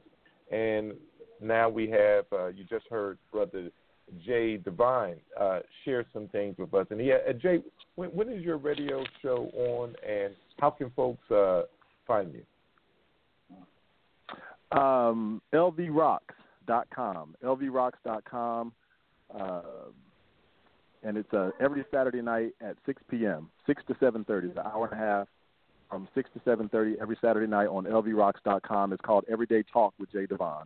Uh, you can follow me on social media, J A Y E D E V A N J A Y E D E V A N, and uh, all the information is there: Facebook, Twitter, Instagram, and I have all the links and stuff uh, that take you to Everyday Talk with Jaye Devan on LV Rocks Radio. All right. Well, you know, you, you covered a lot of ground, and oftentimes we come back to relationships. And uh, Brother Thomas, uh, before you jump in there, I one of the things that grabbed me this year, probably more than any other year, or at least enough to make me uh, start to speak out on it, is I, I keep hearing, I, I just kept hearing the phrase, "It takes a village. It takes a village." And it's not that I disagree with that phrase, but I do think that the phrase has been somewhat bastardized, and that the original intent of the phrase may have been lost over the generations. And what I want to do is I want to give you my take on it takes a village. And my take on it takes a village is that a village is only as strong as the hut. As a matter of fact, it takes the hut to make the village. And then each hut is only as strong as those who occupy it. And usually that would be a man and a woman in what we would call uh, a, a relationship, a marriage, uh, maybe different cultures, different countries. It, it could have even been a plural uh, relationship. Uh, today, the standard in America is a usually a man and a woman. And when that man and that woman have a strong relationship, their family, their children, their progeny would become strong. And they would learn from them. They you know, one would pass on to the other, and then each successive generation got better. And there was the influence of the grandparents. And the grandparents played a vital role in that village slash hut concept because the grandparents, as they got older, they were usually the ones actually raising the children. And the others were out working, whether it's hunting, gathering, whatever, you know, building. But the grandparents had made mistakes with their children, and they had successes. But they learned from the mistakes. So when they were now given the task of raising the grandchildren, they were actually in a better position to raise the grandchildren than their own children. And their children learned from watching the grandparents interacting with the grandchildren so that one day they would become good grandparents. And so that was a family. It was multiple generations that lived together, and that with the older generation uh, who made mistakes the mistakes that they made weren't held against them. As a matter of fact, because they used those mistakes to become better. And then they could impart more wisdom to that younger generation, to the grandchildren. So you had a strong now you had a strong hut. And as you had multiple strong huts, you had a strong village. So do, do you guys follow that? Does it make sense at all? Yeah, it does. Uh, it makes sense. Okay. Yeah, that now, makes sense. Obviously, and, I'm going to say this about President Obama. I believe the greatest thing President Obama did on par with him ascending to the presidency, and that was a lofty feat. But right up there with it was he gave us the holy grail of relationships, marriage, and family. Is he invited Yeah. his mother-in-law to live in the White House and to help them raise their children. When I heard that, that I mean, yeah, I was elated when he won because it showed that a black person could win. I, I got all of that, but I said that image-wise is maybe the single most important thing he could do for the country because it does something for black people and we're part of the country. Now we need to adopt that. And and then after this, I'll, I'll let it go, and I want you gentlemen to chime in. So when we said it took a village, it meant that everyone in the village had a responsibility at their level, whether it's children, uh, the the parents, or the grandchildren. They all had a place. They all had a responsibility. There were standards and expectations. And, you know, believe it or not, there was punishment or of some form when those standards and expectations weren't met, just as there was usually some benefit when they were met.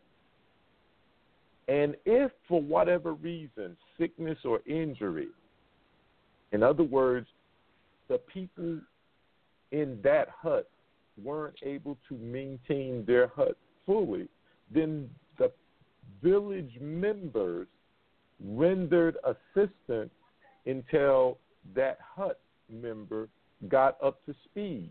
And then that hut member then got back to work doing what they're supposed to do, their task. That's how it worked. That was the It Takes a Village from Rodney's perspective and his experience growing up in that environment. Now, today, and I'm saying this not to stay back, but it's just a look back because I want us to move forward. Obviously, that's not our reality today. And I hear so many people when they say it takes a village, and Brother Barry, I know you don't like when I use this phrase, but it is this is my truth. Today when I hear it takes a village, what I hear, how I perceive it is excuses for what I'm not doing and what I'm not going to do. And I know that there's times when we're all in situations where we need help. But that was a help. It was temporary usually because unless you were totally incapacitated and permanently so, once you got your help and you got better, you went back to doing what you could do. And so the thing that I carried with me this year is when people say it takes a village, not to be passive, not to be argumentative or mean spirited either, but to remind them that a village is made up of many huts, with each person in those huts having a responsibility to their hut first, to their hut first, then to their village, to their hut first, and then to their village. And that help, unless you're totally incapacitated from being able to accomplish that in which you need help, is supposed to be temporary. And that through struggle, Thomas Brother Barry mentioned it with Frederick Douglass. Frederick Douglass talked about that. He said through agitation, through through the struggle, is how you you build, how you grow, how you get what you. He talked about putting a demand on the system. He also said that and somebody helped me out with the phrase that you do not always get what you pay for, but you will only get what you pay for, and you could exchange work into that. So that's the thing, fellas, that I took from this new year is that some of these older sayings that we have have been bastardized and in some cases watered down and have become crutches and excuses for us, and it is preventing us from struggling and in the, the process of struggling, we become tempered, we become stronger, we become better. And that is not working in our favor. Okay, brothers, we, uh, we're running a little over today, but both of you jump in and, and please share with me. H- help me out.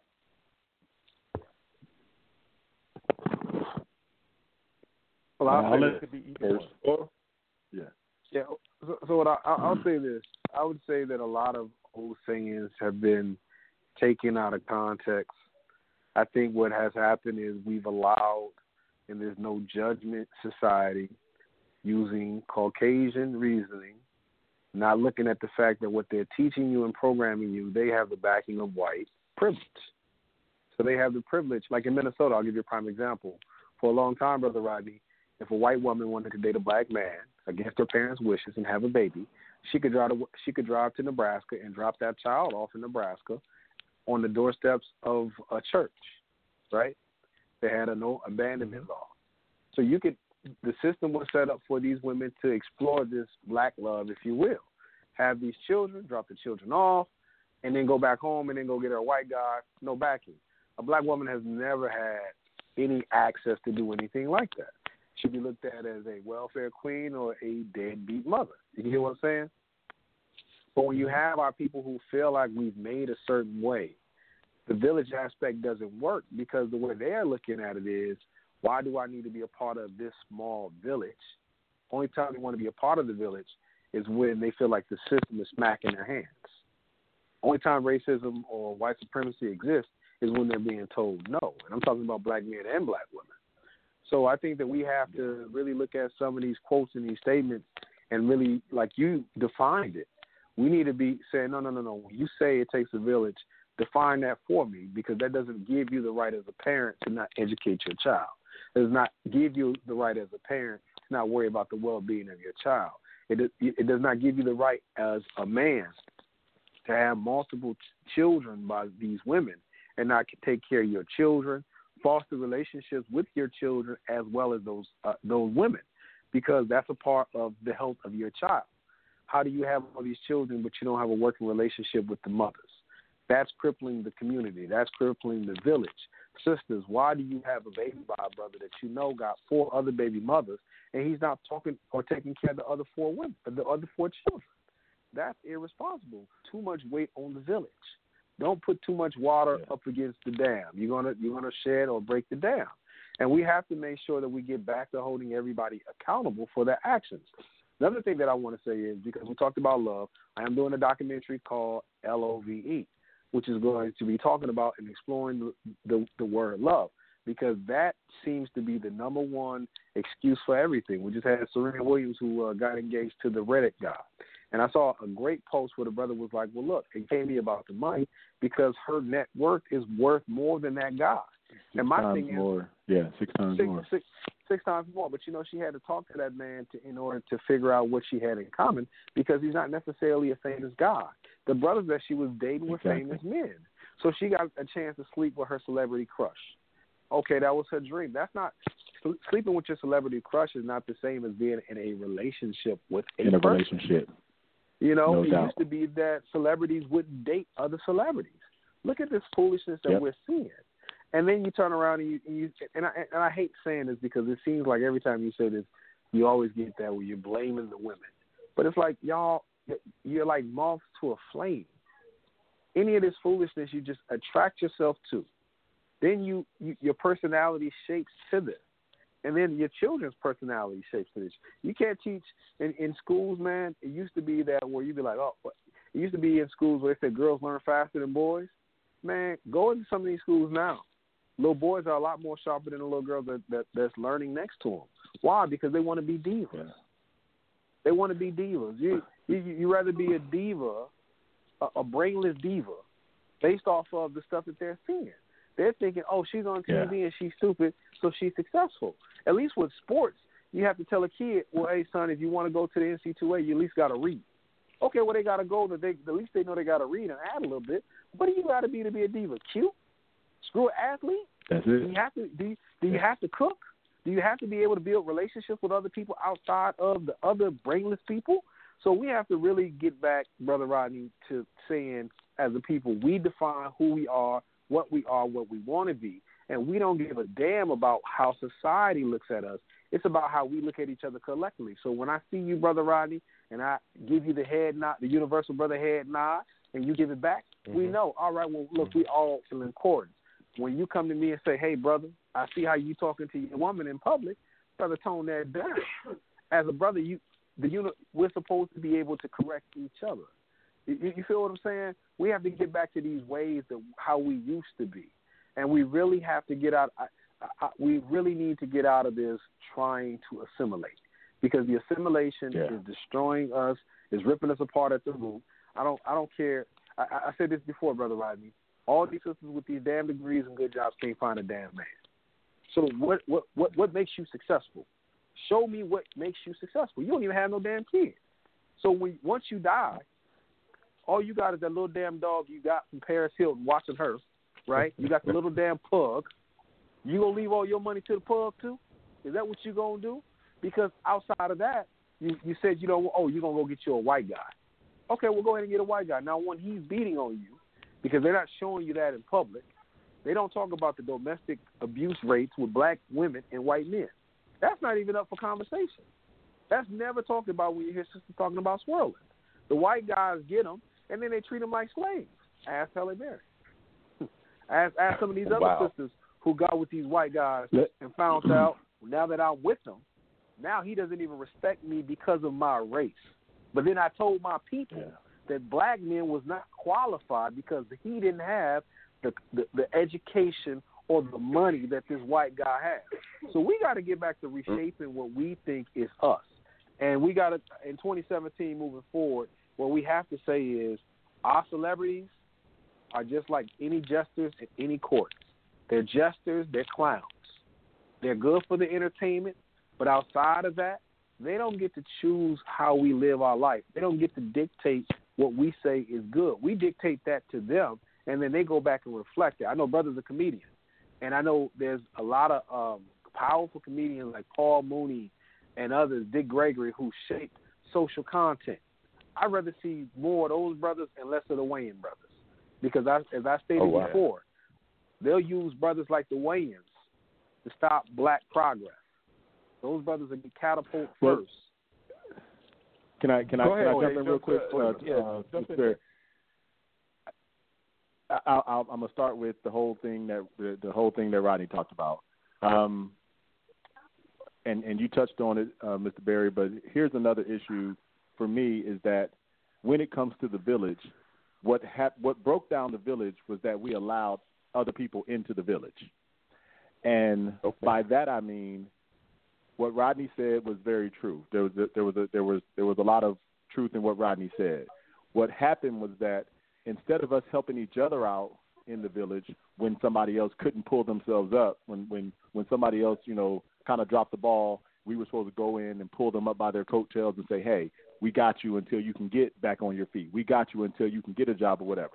Well, what happened was that somebody else came along and said, hey, guess what? What if I give you so much money per month and you don't have to even worry about working? Now all of a sudden they take us out the equation.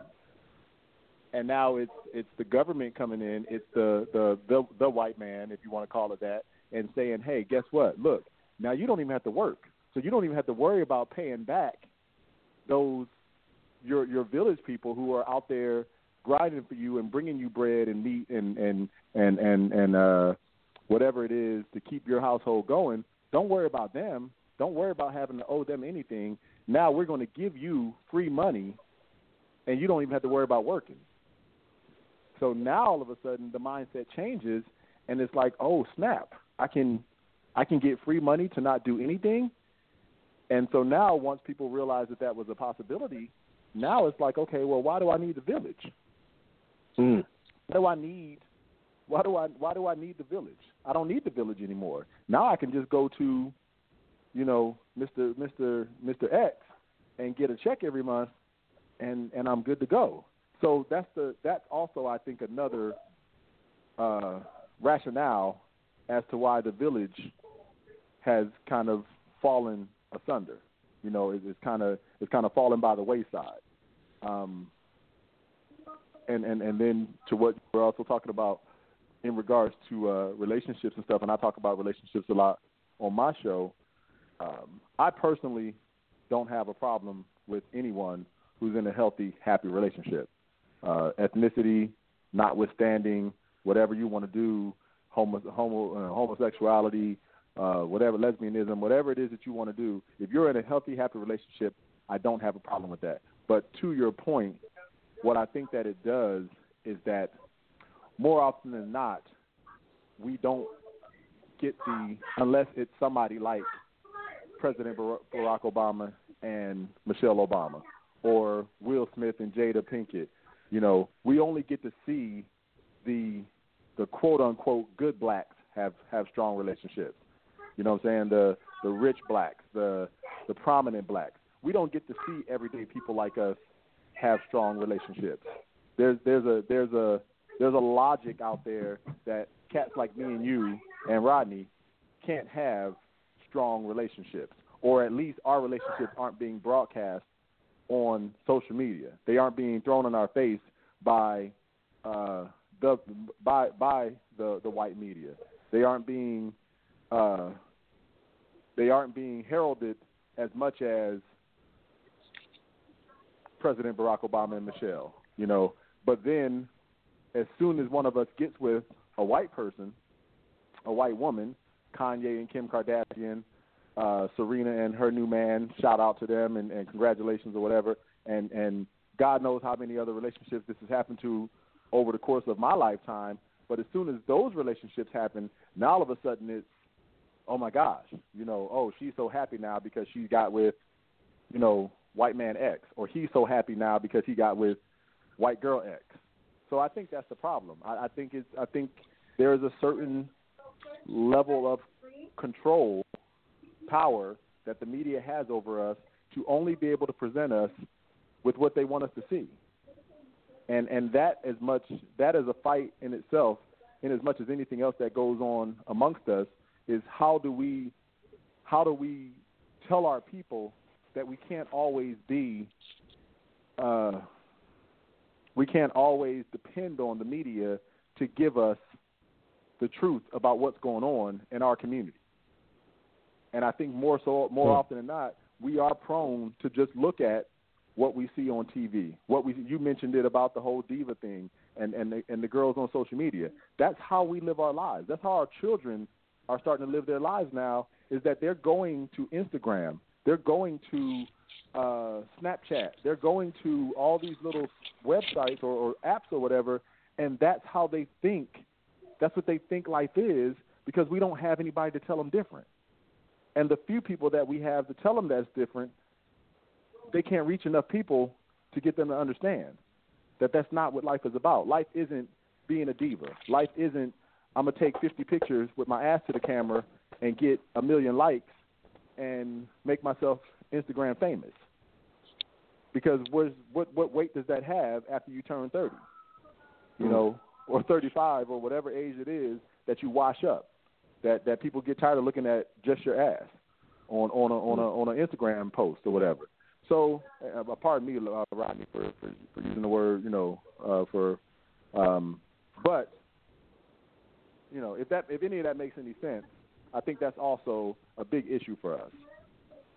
Well, brothers, we um, we actually have a little. We had an extended show today, so unfortunately, I, you know, we we had to bring it to an end. I love the interaction between the brothers. I'll just put. I mean, I, I I like sisters mixing it up, and I like sisters being a part of us brothers. But sometimes I love it when it's just the brothers on. And today, I guess it was meant for the brothers to speak on some things. So thank you. Uh, you thank both of you for sharing. Uh, to the brothers that called, I thank you for sharing. Uh, I did have one more thing for each of you before we leave, and that is, you know, we talked a lot about Trump and what he's going to do and and and that type of stuff. Let's take a moment and let's say that things no one is going to rescue us. There's the the good liberals are not going to have the wherewithal for whatever reason to rescue us. And it's up to us to do the best for us that we can. Where do we go to do what's necessary for us? So, in other words, so, you know, we talked about the white people a lot and what they're doing and what they're not doing. We talked about the media, what they're doing and what they're not doing. Got it. But let's say they don't change. This is who they are. This is who they are, and this is who they're going to be. They Then won't change, now you're it's right. on Yeah, us. exactly. What do we do? Mm. Go ahead, brother. I got a suggestion. Uh, I got I, I got a su- okay, I'll let him go first. Go ahead, brother. Um, and and I've always said this, and and the word there's so many words, and it's funny because you used the word village earlier, Rodney, and and then you talked about how, um, you know, it's a and and, and I think uh, Mr. Barry said it as well. We have so many sayings and so many words that have become either cliche or rhetorical. You know, they're just words that we throw out so often that we're just used to throwing them out. There's no, Mhm. most of the time, we don't even realize whether or not they carry any weight anymore. Um, and I think one of those words is knowledge. We've used that word for like what you know, a hundred years now. You know, I can remember the word knowledge being prominent when Malcolm X was was was talking us up, and trying to get us to understand what was going on in the world around us at that time. Um, you know, Martin Luther King Jr. has used that word. Uh, Minister Farrakhan has used that word. So, so it, it, and I think that the word is valid. But what does that consist of? What does knowledge consist of? Is it is it knowledge of self? Is it is it understanding how powerful we are as a people, as black men and women? Um, understanding, uh, getting our children to understand how powerful they are and how powerful they can become as they grow into black women and children, uh, black uh, black black men and women. I'm sorry. Um, is it financial knowledge? Is it understanding, you know, our power as a as a financial entity, you know, and what we can do to, you know, to to set ourselves up in better positions, to put ourselves in better positions um, financially? Is it is it is it spiritual power?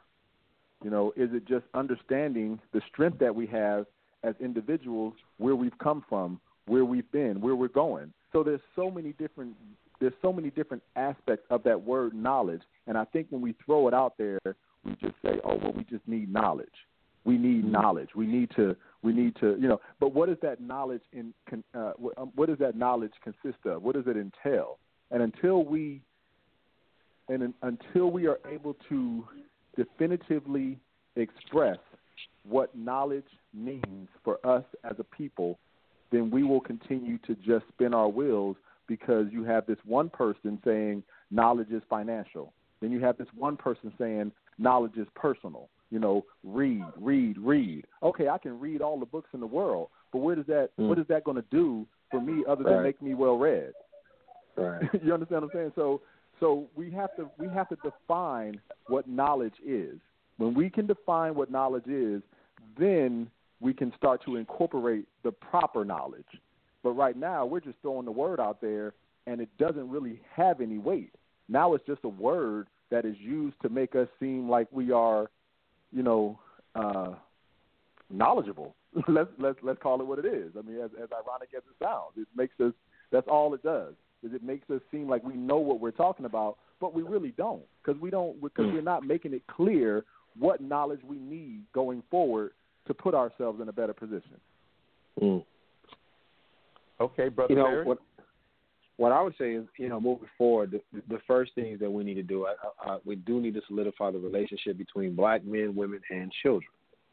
That's very important. We have to define exactly what it is and redefine, because I think we've we've lost the definition of our responsibility to one another. And when you don't feel like you have a responsibility to your group, uh, you do things that are harmful to your group. Jews feel like they have a responsibility to the Jewish group. If you look at the Hmong community here in St. Paul, they feel like they have a responsibility. African Americans are the only group of people who feel like they have no responsibility to their people, financial or or financial, uh, marital, or even raising their own children or helping raise the children in the village, as you as you uh, uh, gracefully uh, explain what it should look like. So I think moving forward, what we need to do is we need to get uh, we we really need at least, and I'm I'm saying this because we're on the airwaves. Hopefully, people will share this. We need hundred thousand black families who are willing to uh, invest two hundred and fifty dollars a month over ten years uh, to building institutions because this is what it's about now. We need institutions to not only help us become better uh, people as individuals, but also better uh, a better group of people in, together. Uh, we're lacking in all the major uh, categories across the board as a people. It is hard to find love when you don't have jobs, uh, when you can't sustain a roof over your head, and when you're not dictating exactly um, the type of culture that's being pumped into you. Because culture dictates laws. We we talked about that a while ago, brother Rodney. So we need to have that investment with our own people. We don't need celebrities. It doesn't need to be a fad. Doesn't even need to be talked about. But this money needs to. We have to make these serious investments back into around the country. All of us, whether it's in Vegas, whether it's in Minneapolis, or whether it's in Chicago. But we have to invest in institutions that'll be able to solidify our communities and help us vi- uh, be vibrant. We need to do uh, in this capitalistic society. We need to do what our oppressors have done to us. We need to capitalize off their weaknesses as well as strengthen our own and make money off their weaknesses. So we know there's certain things that we provide that they like. We need to sell it to them while we never indulge in it ourselves. And we also need to not indulge in those things that make us weak as well as stop giving money to those things. So if we can get our sisters to put money back into black hair salons, we should also be able to get them to get money back into black nail shops as well. Uh, I know here in Minnesota we have an influx of continental Africans who are doing braids. African American uh, women are doing getting their hair done as well as their children's hair done. They're spending uh, some are spending up to two hundred and fifty dollars, Rodney, per hairdo.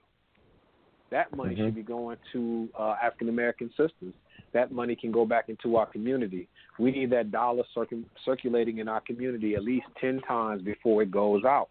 So we need to build institutions like that. That's where we go forward. The only way to beat white supremacy is by be by building institutions. If we don't want to build institutions, we don't want to fight white supremacy, and we just need to admit, come 2018, that we love white supremacy, and we're just going to live by that sword. We're going to live by it and die by it at the same time. If not, we're going to get really strict about building uh, these things. And, and and one more thing, I just want to say this: KRS One wrote a song in 1990, 1989 called "Love's Gonna Get You." In, in 2017, we cannot use love as an excuse on why we are doing things that are harming our people. We cannot use that because love has got us. We've used that. That's our get out of jail free card in any argument, Brother Rodney. Well, I was in love, but you can't tell a person how to love. You can't tell a person who to love or what to love. Man, if you love yourself and you love your people, you're going to do what's right for yourself and your people collectively. If you truly love your people. So I think it's time to to to start um, holding each other accountable, Brother Rodney, moving forward. And by holding each other accountable as well as helping pull each other up and build these institutions, I think Donald Trump will actually uh, give us that battery jump that we need to actually right this ship and, and, and produce some healthy uh, human beings to help the world. All right. Well, I want to thank both of you brothers and all the callers that we had today, and I appreciate all of you listeners out there. And thank you for sending me the messages on in Messenger and on Facebook. Uh, I know you all weren't able to get in, but I, I do appreciate you listening and the positive comments that you made. Uh, we have Brother Thomas Berry. Brother Thomas, if you could tell them when they can listen to your show. Oh, it'll be, we'll be back on this Thursday. Actually, we took a little hi- hiatus. We've been working on these documentaries, the LOVE project. Uh, what we're working on now uh, is pretty man. I, we're going to talk about it on the show. Uh, we talking about this word love, but there's no universal definition for the word love. But you could have two people in a relationship with two definitions for love. That's probably why a lot of us clash when it comes to that that term so much. What does it look like? What does it mean? And I'm even going to press this button if you listen to the show, here's something that you can definitely think about until Thursday. You can think about this. I know sisters always talk about brothers are always cheating. My question is, are we monogamous because that's uh, in our nature, or is monogamy something that's socialized? And even though it's socialized, is it against our nature? And if it is against our nature, is that why so many men are stepping out in their relationships? So we're going to explore that in the documentary. We're going to explore different kinds of ways of love. And why do we care so much about loving the opposite sex more so than just loving the common man and woman that you're not having any sexual relationships with? Why can't you just love your brother or love your sister like you would love your mate? Go out for them and, and be for them. So this documentary is very good, man, brother. Right now, I have some great topics, uh, discussions with people about it. We got a couple focus groups that are uh, coming out. We got stopping people on the street talking about it. Uh, this is going to be real great. And also, we're still doing Myth and Murder. Uh, that'll be out. Um, we thought that would be first, but LOVE will be done first. So uh, Rant Radio will be about that this week at 5 p.m. Central.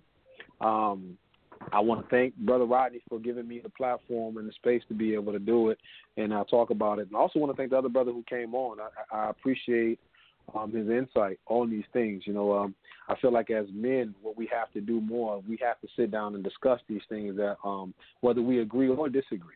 We have to be able to sit down and talk about these things that are affecting our people so that we can move forward. Mm. Well, uh, I, and I and I thank you all.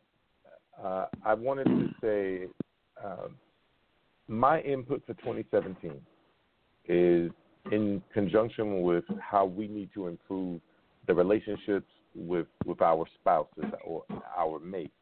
It, it's something that has to be done, and whatever it takes for us to do it, then we need to do it. That's that's one thing. And then the next thing is this is something that we can work work on collectively uh, from a national aspect or locally from your city or your county. And that is, and Brother Barry, you've heard me say this, and I think Jaye, you've heard me say it too, is we have got to galvanize and work together to integrate and incorporate African and African American history and culture throughout all aspects of curriculum, pre K through 12th grade, all publicly funded schools of higher learning, no matter what they are. That is something that we can accomplish nationally, but we can also build on it one brick at a time in our own communities, in our own school district. Car- Dr. Carter G. Woodson spoke about it roughly in 1925, and he wrote about it in The Miseducation of the Negro that everything we learn, everything that we have, according to our education system, came from white people. And it's just simply Yep. not true. It is inaccurate. It is also debilitating is. to us, and it is giving a false sense of superiority to others. If we do not change that, in my humble estimation, then everything else, including even relationships, will be dressing. And even hmm. relationships is something that can be taught in school. It is a feeling, no doubt, but it is something that we have unlearned. So if it is Mm. something that we have unlearned, it can be something that we can learn.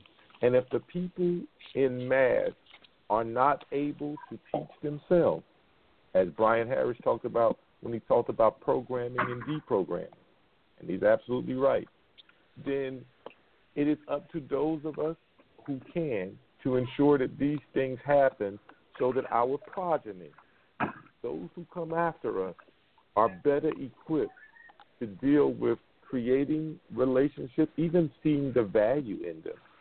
And it is, al- it is also important that we're not, it's just a reality that a good percentage of us are not going to read. We're not going to gain knowledge of self because we do not read. And it is Mhm. impor- it is implorable that we that we read. But for those who won't do it outside of that classroom environment, I believe we have to bring it to the classroom environment. It's a controlled environment where the majority of all children in this country go to. Mm. Statistics tell us, and and surveys have continually told us that all children in America start out roughly equal, with African American children actually being slightly ahead. Slightly ahead. But by the time they reach Yeah. third grade, it is a totally different picture. So something has happened. And one of the things, not to say that it is the thing and that it is it is that they've gone through the education system where it teaches us to be inferior and others to be superior. And it also Mm. just gives inaccurate information. This is something, Mm. brothers, that we can do, Mm. and I believe that we should lead in. If we can teach all the things that you mentioned, economics and finance, we can teach school uh, the value of, of uh, reading and relationship, but we also have to teach accurate information to empower us. So that is No doubt. that is what I believe should be a thing that some of us pick the torch up, the baton, whatever you'd like to call it, carry it and lead the way to light the path. Now, Sister Nas uh, had a comment on her Facebook page today that I want us to think about. And I realize that this may be controversial because it may make it seem like we are as we are because of us. But I think that there are extra and external factors, of course, but a good percentage of them can be worked around or overcome. So I'm going to leave you, brothers, and all the rest of the listeners out there. And big shout out to Ashante. I see you out there. But here it is. And this is quoting from Sister Nas. I am where I am in my life based on choices that I've made. I can choose to stay here or I can choose to move in quotation marks. The choice, all caps, is mine and has always been. The power to do so comes from within. And she says, Now crack it. Now it cracks. Goddess. So I wanted to leave my listening audience and my good brothers here with that because if things if the others do not change but we want our lives to change then the only thing left the only thing left is for us to change in the military we had a saying and it goes back to history and it's a very simple one adapt or die adapt Die. or die. Thank you, everyone, for listening to Our Own Voices Live. Our Own Voices Live comes to you every Saturday, normally at 12:30 p.m. until 2 p.m. We did run a little over today, so thank you all for listening. Thank you all for the late folks who came in. I guess we were supposed to run over.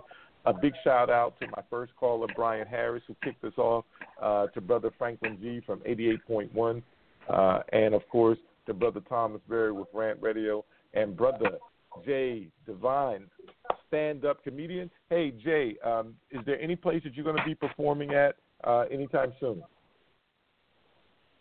Um, I don't have anything booked right now locally. Uh, I'm, I'm actually waiting until the new year to. I took a couple of weeks off to kind of, you know, just refresh and get ready for the new year. But um, I'll be on the grind next new year. Like I said before, uh, you can follow me on Facebook, Twitter, Instagram, J A Y E D E V A N, J A Y E D E V A N, and all the information's there. Show show dates and um, you know times and all that stuff for that. So just follow me on social media, and you can check me out on there and on the uh, and on the radio show, Everyday Talk with Jaye Devan.